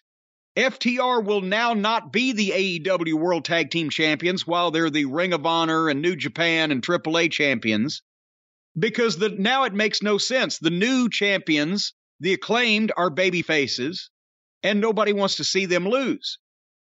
The Buckaroos got their way. Now, if there's a rubber match, the third match between the Young Bucks and FTR, the Bucks will win if they still indeed work for this company by that point, because now it won't be the big, important pay per view main event match where FTR wins the rubber match and gets all the tag team titles and fulfills what the people wanted to see three months ago. Because now the people have realized they're never going to see what they wanted to see. So now they've latched onto the acclaimed. Now they've got the belts, and it would make no sense whatsoever for FTR to wrestle the acclaimed because it would damage FTR's standing with their fans that they've gotten over with to take the belts away from the new team that the fans have gotten over. And now the perfect excuse then for the Bucks to win the third match if they ever book it and if they come back to work here is exactly that. Well, it's not for all four belts now, so who gives a shit? So they win in the end. And FTR's back there getting punked out by the Gunn boys. Your thoughts on this whole mess, Brian? I don't think there'll be a third match. Let me start by saying that. I was enjoying it, although it was sloppy, and then it got really sloppy. When Max Caster came off the rope, either selling his knee or it seemed more likely tweaking his knee, I reacted kind of the same way the room did. Like, oh no. And it killed the match. And they tried Yeah. to do stuff to get it back. One of the worst things about planning out spots in your head and then convincing other people to do it is when they don't work at all. And whatever that spot was where they were going to have Keith Lee run into Yeah. Caster, I mean, even if it had worked, it wasn't going to work. I mean, it just wasn't It, going it, to it, work. well, no, it, I've it, I've set up and and or been involved with a lot of tag team matches, and I can just tell you that anybody that knew what the fuck they were doing at that point in time, with whether the guy was hurt badly or just tweaked or whatever, with things going that way, they would have eliminated that. And they would have gotten straight to the fucking finish, to the meat of the matter, and got out there before they got any more on them but they didn't. And that's what happened. Well, one last comment, and you can tell me if I'm fair or unfair with this. The acclaim went over. They should have gone over at the pay per view, but they went over here. They were prepared this time. They had all that pink confetti everywhere. Any problem with the acclaim's big victory, but with the finish of it being Billy Gunn hitting his maneuver on the floor and then rolling the guy in? The fact that he played so prominent in the finish of the match and it wasn't just the acclaim going over on their own and then celebrating with their manager, even if he had done something earlier in the match. Well, I, w- I would bring up more of that, except that I'm not sure that uh, was that an audible. Was that Billy going, Jesus Christ, are they ever going to fucking come to a conclusion here? Let me just do this. And then I don't know because it was so fucked up. Nobody would have called that finish to happen the way that it happened, even if they'd have hit all the moves right. Something was wrong there. Something happened. I don't know what the fuck. So, yes, that wasn't. The thing is, the heels didn't cheat for Billy to be a tit for tat situation. The the baby faces were down on the floor, both of them, with their backs turned to their opponent. The heel does a fancy flip over the top rope and you know blisters all the fucking baby faces, and then Billy gets the opportunity to fucking hit the guy and roll him in. So yeah, it it no none of this was good. the eh, remember at the pay per view match when they hit that fucking big double team, uh, Acclaim did for a two count? I said, my God, if they had hit it right there, that'd have been the biggest finish in history. That should have been the fucking finish. None of this shit should have been the finish. I don't know what they called and what they just had to do on the fly, but this certainly was not the way they intended to do it. Any thoughts on Keith Lee and Swerve as a heel tag team? Uh, yeah, they're rotten. Um, Swerve, attitude wise, I mean, I like Swerve, his look, the attitude, the promo. Keith Lee is starting to just annoy me with that fucking weird look, his smile he gets on his face, and the lilting voice, and the shit sniffing look, and the whole nine yards. But, but they have no. Has Keith Lee ever been a heel before? Well, he he was a babyface in NXT, wasn't he? I don't. Maybe they just need experience. But no, this match was it was rotten from the start to a discerning eye. And looking at it as somebody who, okay, I managed the greatest tag team, heel tag team in the business at one point, at that particular point in time. What would they have done for these green baby faces to give them the best match and get them over in front of the big crowd? Lee and Swerve did none of it because they don't know how.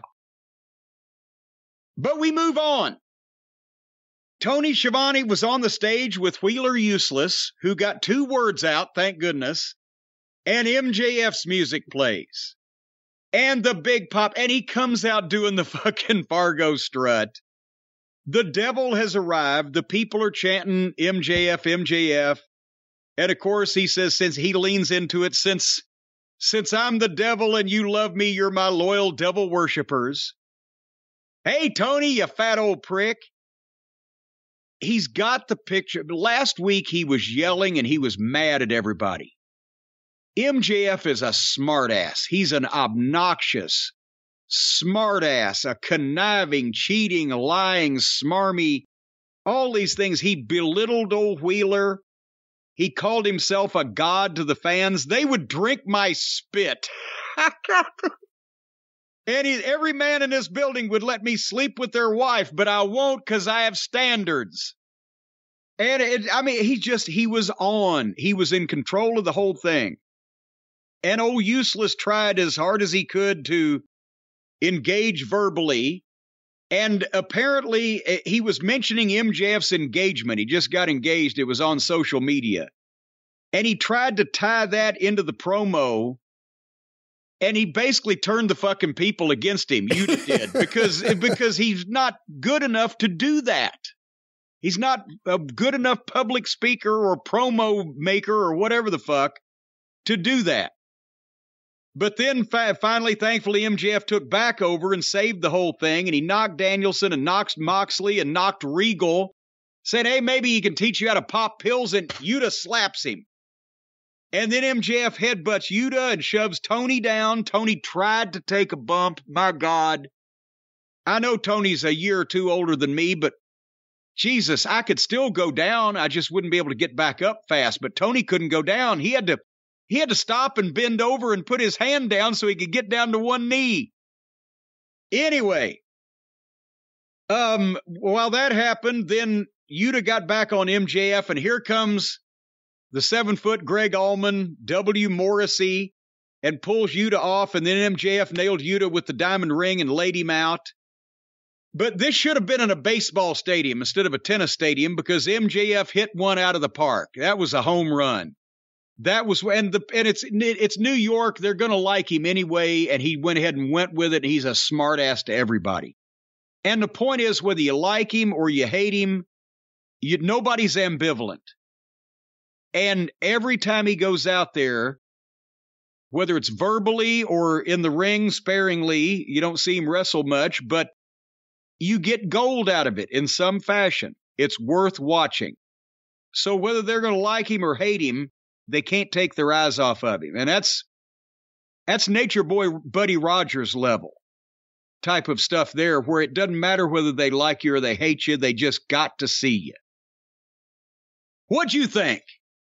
You know, if you want to get booed, just have him go out there with W. Morrissey every week. That'll that'll do the trick. Yuta was awkward as hell on the mic, and obviously I didn't know where they were going at first, and then MJF came out to the big, massive hometown pop. Yeah. He's one of the few captivating people on that show. He always delivers on the mic. I don't know what Yuta was trying to say to him that wouldn't make him seem like just a dick, but it made, you sympathetic. It made him seem like a dick. Yeah. yeah, it made you sympathetic for MJF and his poor fiance. I mean, it was great. Beat up Schiavone. I loved it. Uh, yeah, but they got to be careful with that because that's a that's a money angle. If you haven't done it, now they've done it. Attack an announcer. That's what I was going to say. Attacking the announcer. They only did it what once to Gordon Solie in Georgia, right? Um, he wasn't even attacked. He was just he was snatched. Yeah. And and uh, Roddy Piper switched babyface to come to his rescue.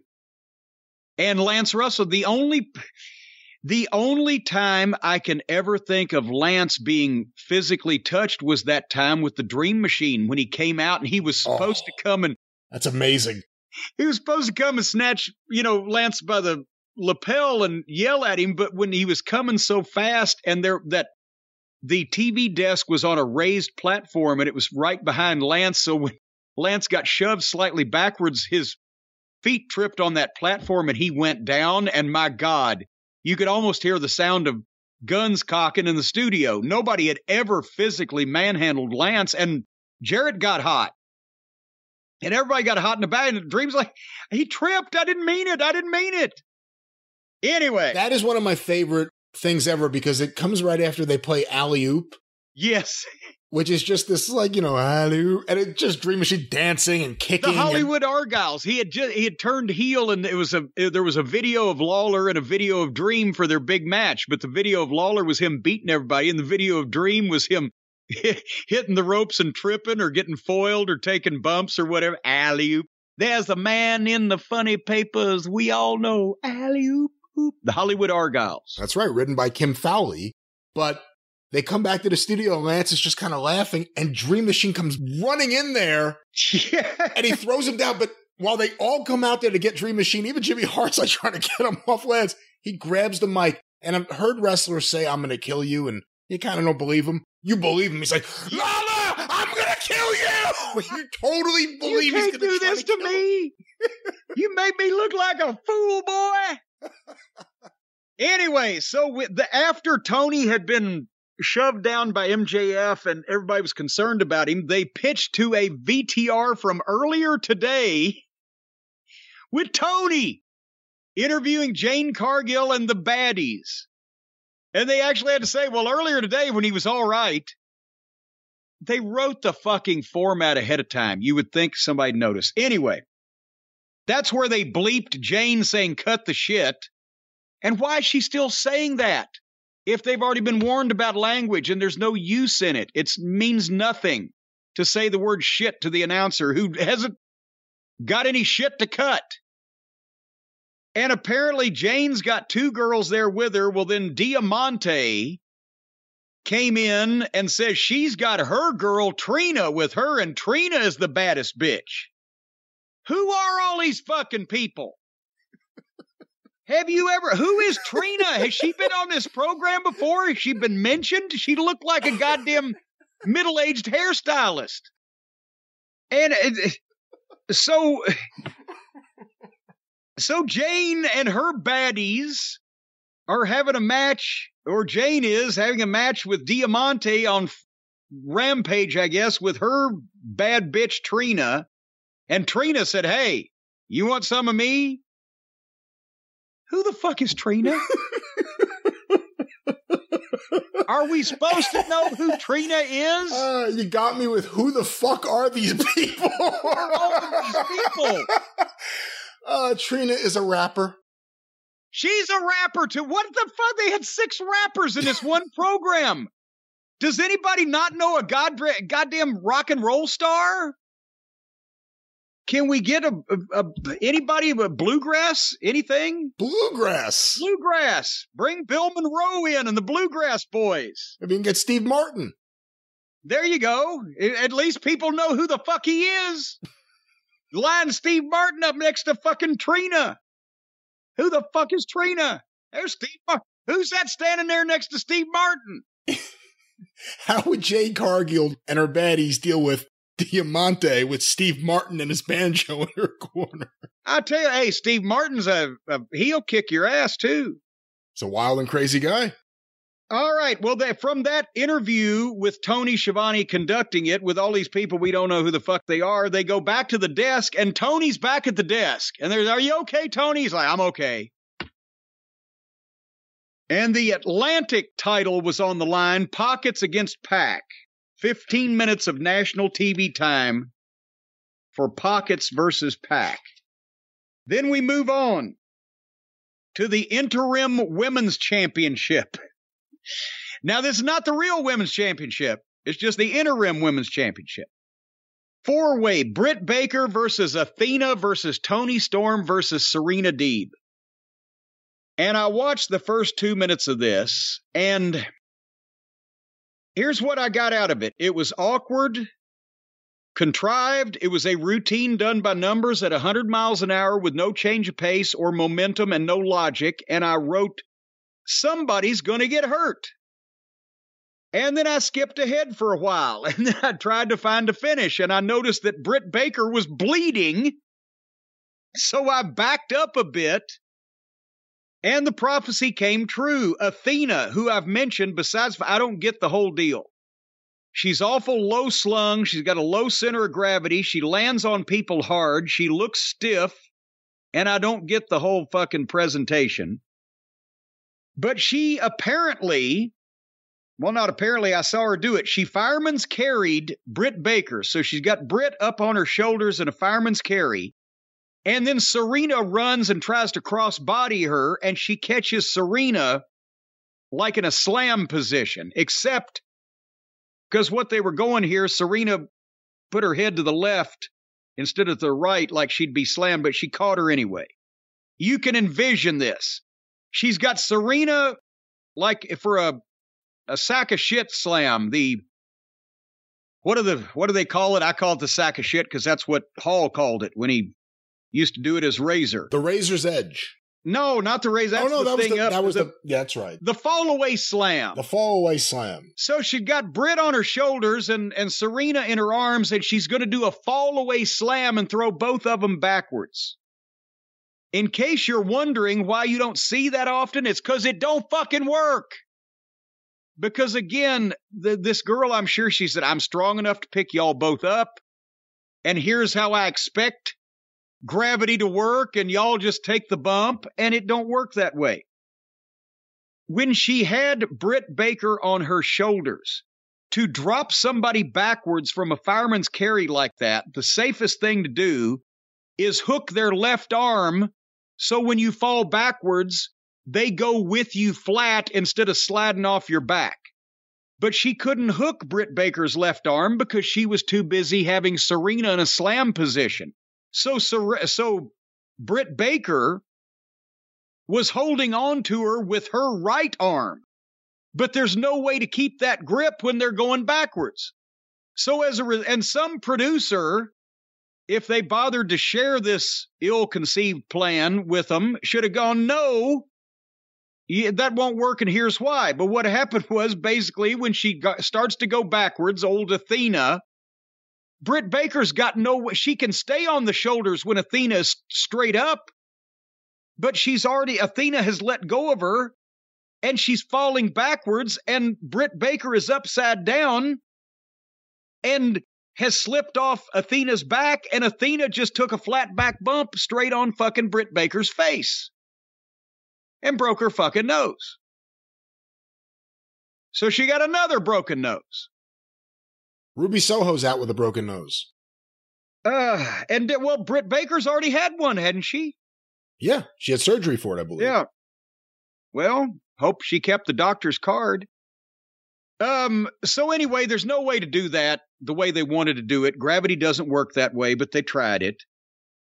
And then for the finish, Toni Storm beat Baker. And then Baker got heat on Storm and wiped some of her blood on her.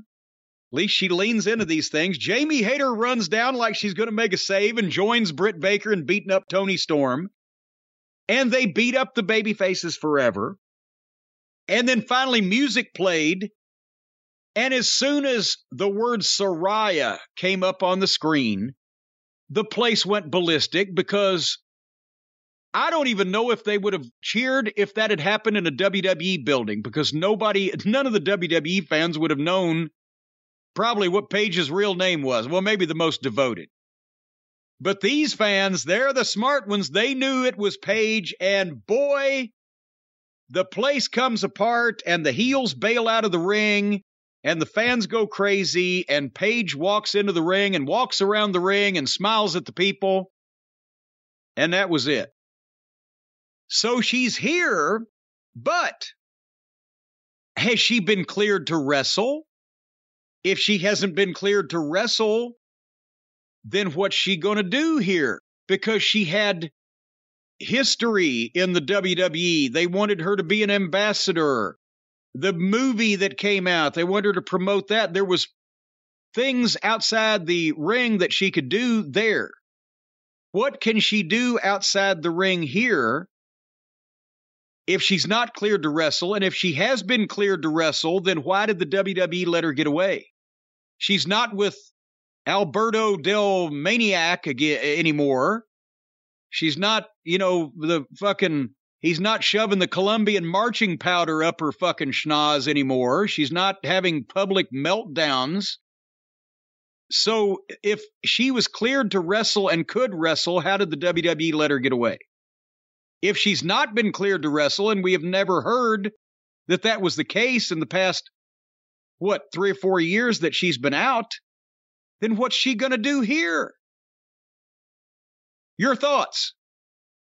I'll bet Tony didn't even ask her to take a physical before signing her, based on the way Tony does things. What kind of fucking moron would you have to? That would be like, so, okay, Christopher Reeve. We'd like to sign you to wrestle for us. The most famous publicized injury of the past five years, one of them would have to be Paige's. And that she was not only out after surgery, but then came back to wrestle and just took a double footed kick to the back and was down and unable to move and has been disqualified from wrestling ever since. You would have to be a complete lunatic to sign a wrestler under those circumstances without having them check to see if they can wrestle. So, what's going on here? And boy, I'll tell you another thing. If Paige paid close attention to that match, she's got to be thinking, holy fuck, this is worse than a shoot. I don't want to get involved with these people. I'll go back up to the other place and be safely paralyzed instead of this shit looks like it hurts. Well, anyway, the place went nuts for her, like you said. Yes. Now, this was an audience that was looking for surprises. Tony Khan had said there would be surprises on the show, so people were expecting it. And she did have a lot of goodwill with wrestling fans because when WWE first started treating women's wrestling seriously, she was one of the stars in NXT before they even brought her up to the main roster. So, to the longtime fans of women's wrestling, it means something to them that she's there. Now, the question of what she could do, I can't imagine she could wrestle. She was a commissioner of sorts, or what GM, I think, for Raw for one of their shows, or SmackDown. I don't know if it's that. Now, we have heard that Tony trademarked all, what was it, all elite women? All elite women. And he needs some more of them then, doesn't he? Because he's got a lot of women, but most of them aren't elite. And here's the thing: if she if she's had the this injury history, these able-bodied girls are fucking hospitalizing themselves on a regular basis. You know, I think the bigger issue is that the women's division is a mess. The booking of it is a mess. The management of it is a mess. Too many people getting hurt. Too many people being allowed to go in the ring and do things that, you know, I hate to steal from Dusty, but things that don't know how to do. An idea that just doesn't work. The matches fall apart. I mean, Hayter's good. And is Serena's good? I mean, there's a few. Britt's got a great personality, but if she's in there with the wrong person, she gets hurt. If she's in there with the right person, she has a good match. The whole division is a mess. I mean, I don't. I almost hope there really is a dedicated show for Tony to have just the women's division and try to trim away some of the fat, try to help some of the people that need to get better, and try to do this right. Because just throwing these matches in the middle of the show, they kill the audience it's every show. They kill the audience. It's every single dynamite. At what point do you recognize that and go, you know what? The way we're doing this is not working. Even if we're going to get a big pop. Go bring up Bull Nakano. You get a big pop. Bring in anyone, you'll get a big pop. But it has to be bigger than that. You have to have a purpose to your division. And right now, there's none. Well, and here's the thing also, all elite women, Ring of Honor, AEW. AEW's got two TV shows. Nobody watches one of them anymore because it's an afterthought. Ring of Honor is a promotion that exists in Tony's mind and in some segments of his television program. Now they want to do a whole program based on one of the worst women's divisions in modern history. Good luck with all of that. Anyway, it's time for the main event because we have been waiting for literally days now to see who the new AEW champion is going to be this week. And ladies and gentlemen, that came down to the final of the Tournament of Champions Moxley the plumber against Danielson the wrestler. And we knew who we were betting on. And I've got to be honest, I got to hand it to Bryan Danielson. Jon Moxley stayed in the ring for the entire match except one spot on the ramp and right back in, and nobody bled. Is this the first time ever? Is this the first Moxley match you can ever remember seeing where he didn't fight on the floor at all, much less within minutes? And is it the first one we can remember in how long where he didn't bleed? Well, maybe he heard Triple H's comments and he's planning his future. I, I have a feeling that that future is probably going to be here or home, one or the other. I don't know if he's going to go back in the other direction. Uh, but anyway, they, you know, again, this was a stiff match. It was a modern style match. I could have done with a hold every once in a while, you know, some wrestling. One tackle, drop down, hip toss, kick off, arm drag, body slam, drop kick. Anybody do that shit anymore? But no, they beat the shit out of each other, chops and kicks, chops and kicks. And Danielson looks better doing it than Moxley does, to be honest. But this is the modern match. It was good. It was it was a fucking five star extravaganza from what Moxley usually does. It was pretty good for Danielson. He's always good. He worked little subtle heel. I did get a kick out of him doing the old leg grapevine and headstand thing where they'd slap each other in the face while they were standing on their heads. I haven't seen that in 25 years. That that's uh, Mexican in origin, right? That's a lucha spot. Either that or World of Sport. I'm trying to think who the first people I saw do it. It, it was, I think it was it was maybe a Hector Guerrero thing, but nevertheless, they did a million kicks and stomps, and they went back and forth. And they Danielson would go for his LeBell lock, Moxley would try to do his shit, and finally they went right down to the nub. And again, I'm not taking any piss out of this match. Uh, it definitely was great for Moxley and good for Bryan. And finally, they um, Moxley hit the double arm thing that he does, where sometimes it's a suplex and sometimes it's a DDT on the ramp. Rolled Danielson in, got a two count, got a rear choke on him. Danielson kicked off the buckle. Moxley held on to the choke, and my DVR froze because they either ran over or they were just desperately low on time. But we know that Moxley ended up emerging victorious. And was it moments after that, or did they go a while? It was after that. He won with the choke. Okay, so that was it. And they so they just get right down to the nub. That used to drive Vince out of his mind. Because he wants if if there's a big finish and a big main event match, he wants time for that beauty shot. And to, to have the announcers reinforce it and time to breathe. He hates to just go right off. But that was that. The Grand Slam, as they say. Brian, what were your thoughts on that big main event extravaganza? You know, it just wasn't for me. I haven't enjoyed a Danielson match in quite some time. I just, I just haven't enjoyed any of it. I think a lot of it's just that chopping shit nonstop. Yeah. And the matches don't seem as creative as they used to. His matches were always creative, and I just feel like they're not as creative. Moxley works typically one match, and I don't like that match. He worked more Danielson stuff here than anything else, but I'm just not a fan of Moxley. He's maybe my least favorite wrestler there, although I understand his importance to the company and everything. Yeah, and, and, and I give Bryan a little more slack because number one, you can't get much more out of Moxley, and number two, it's not his fault again when he was that wise ass technical heel as a single. It was, it was to the moon. It was fucking great. And now, like you said, for the past however long, it's been the Blackpool Combat Club and the group and the elbows and the blah, and, and they've made him boring, as, boring, boring. to me. Yeah, made boring. him boring to me. Uh, and it wasn't like that not too long ago.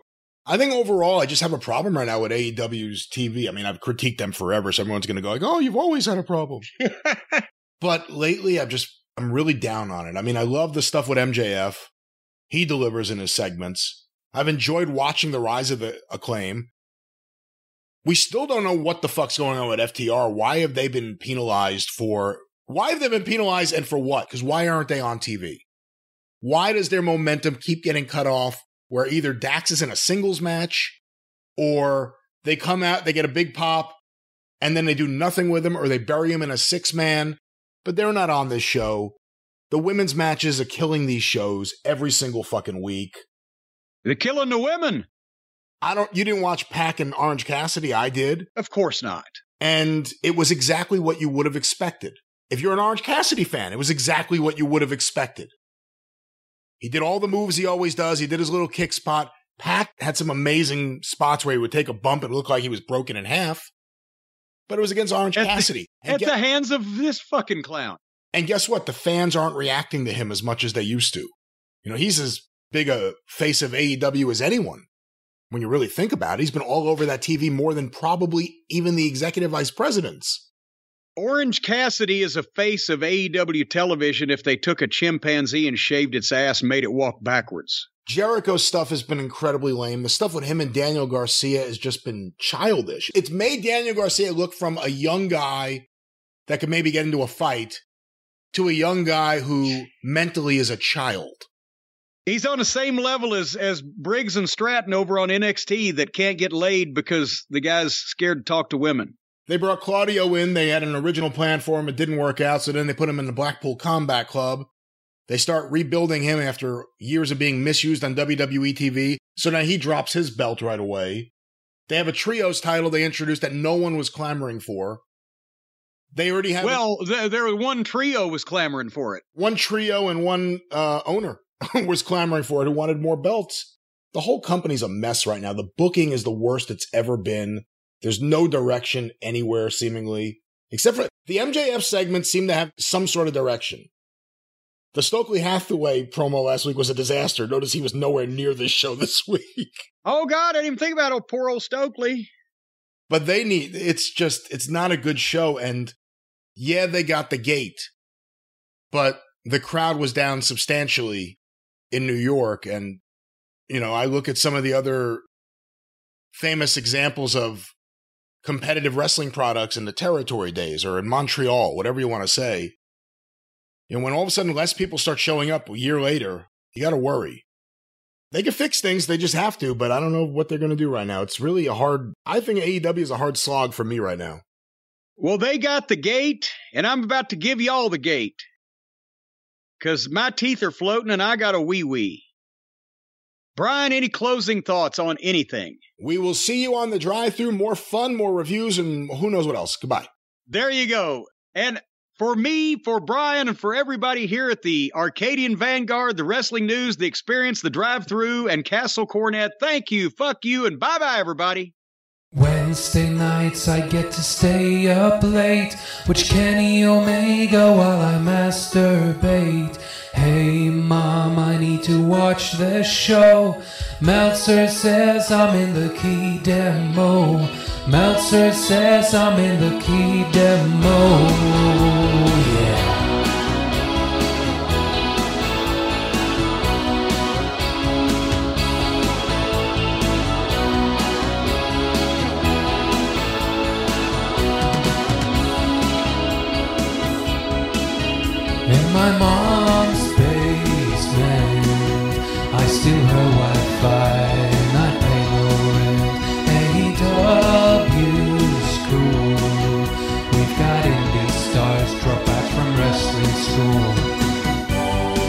Janela at the top of the car, he trained himself in his own backyard. And this is shit everyone should get. Well, everyone except Jim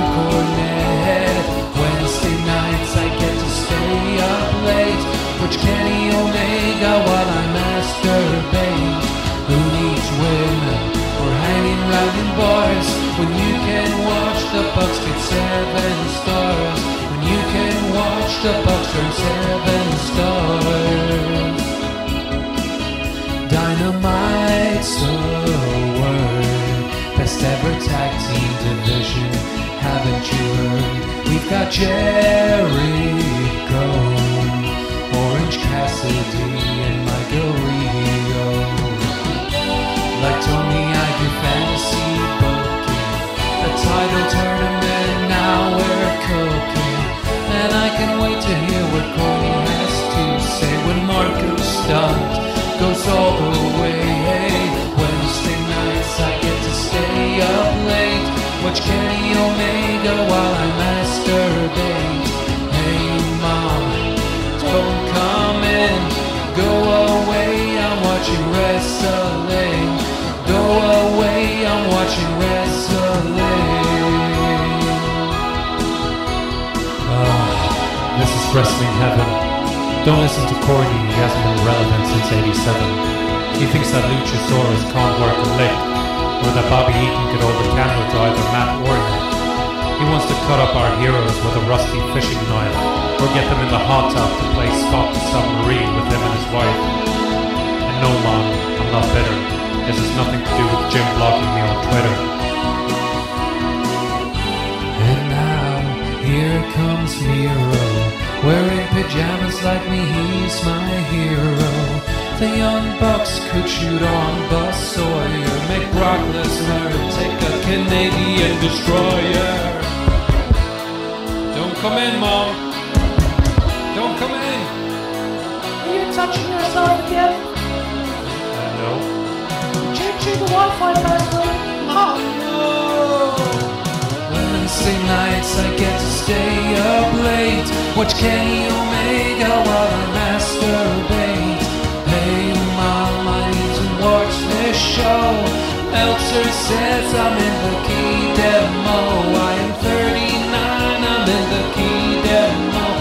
single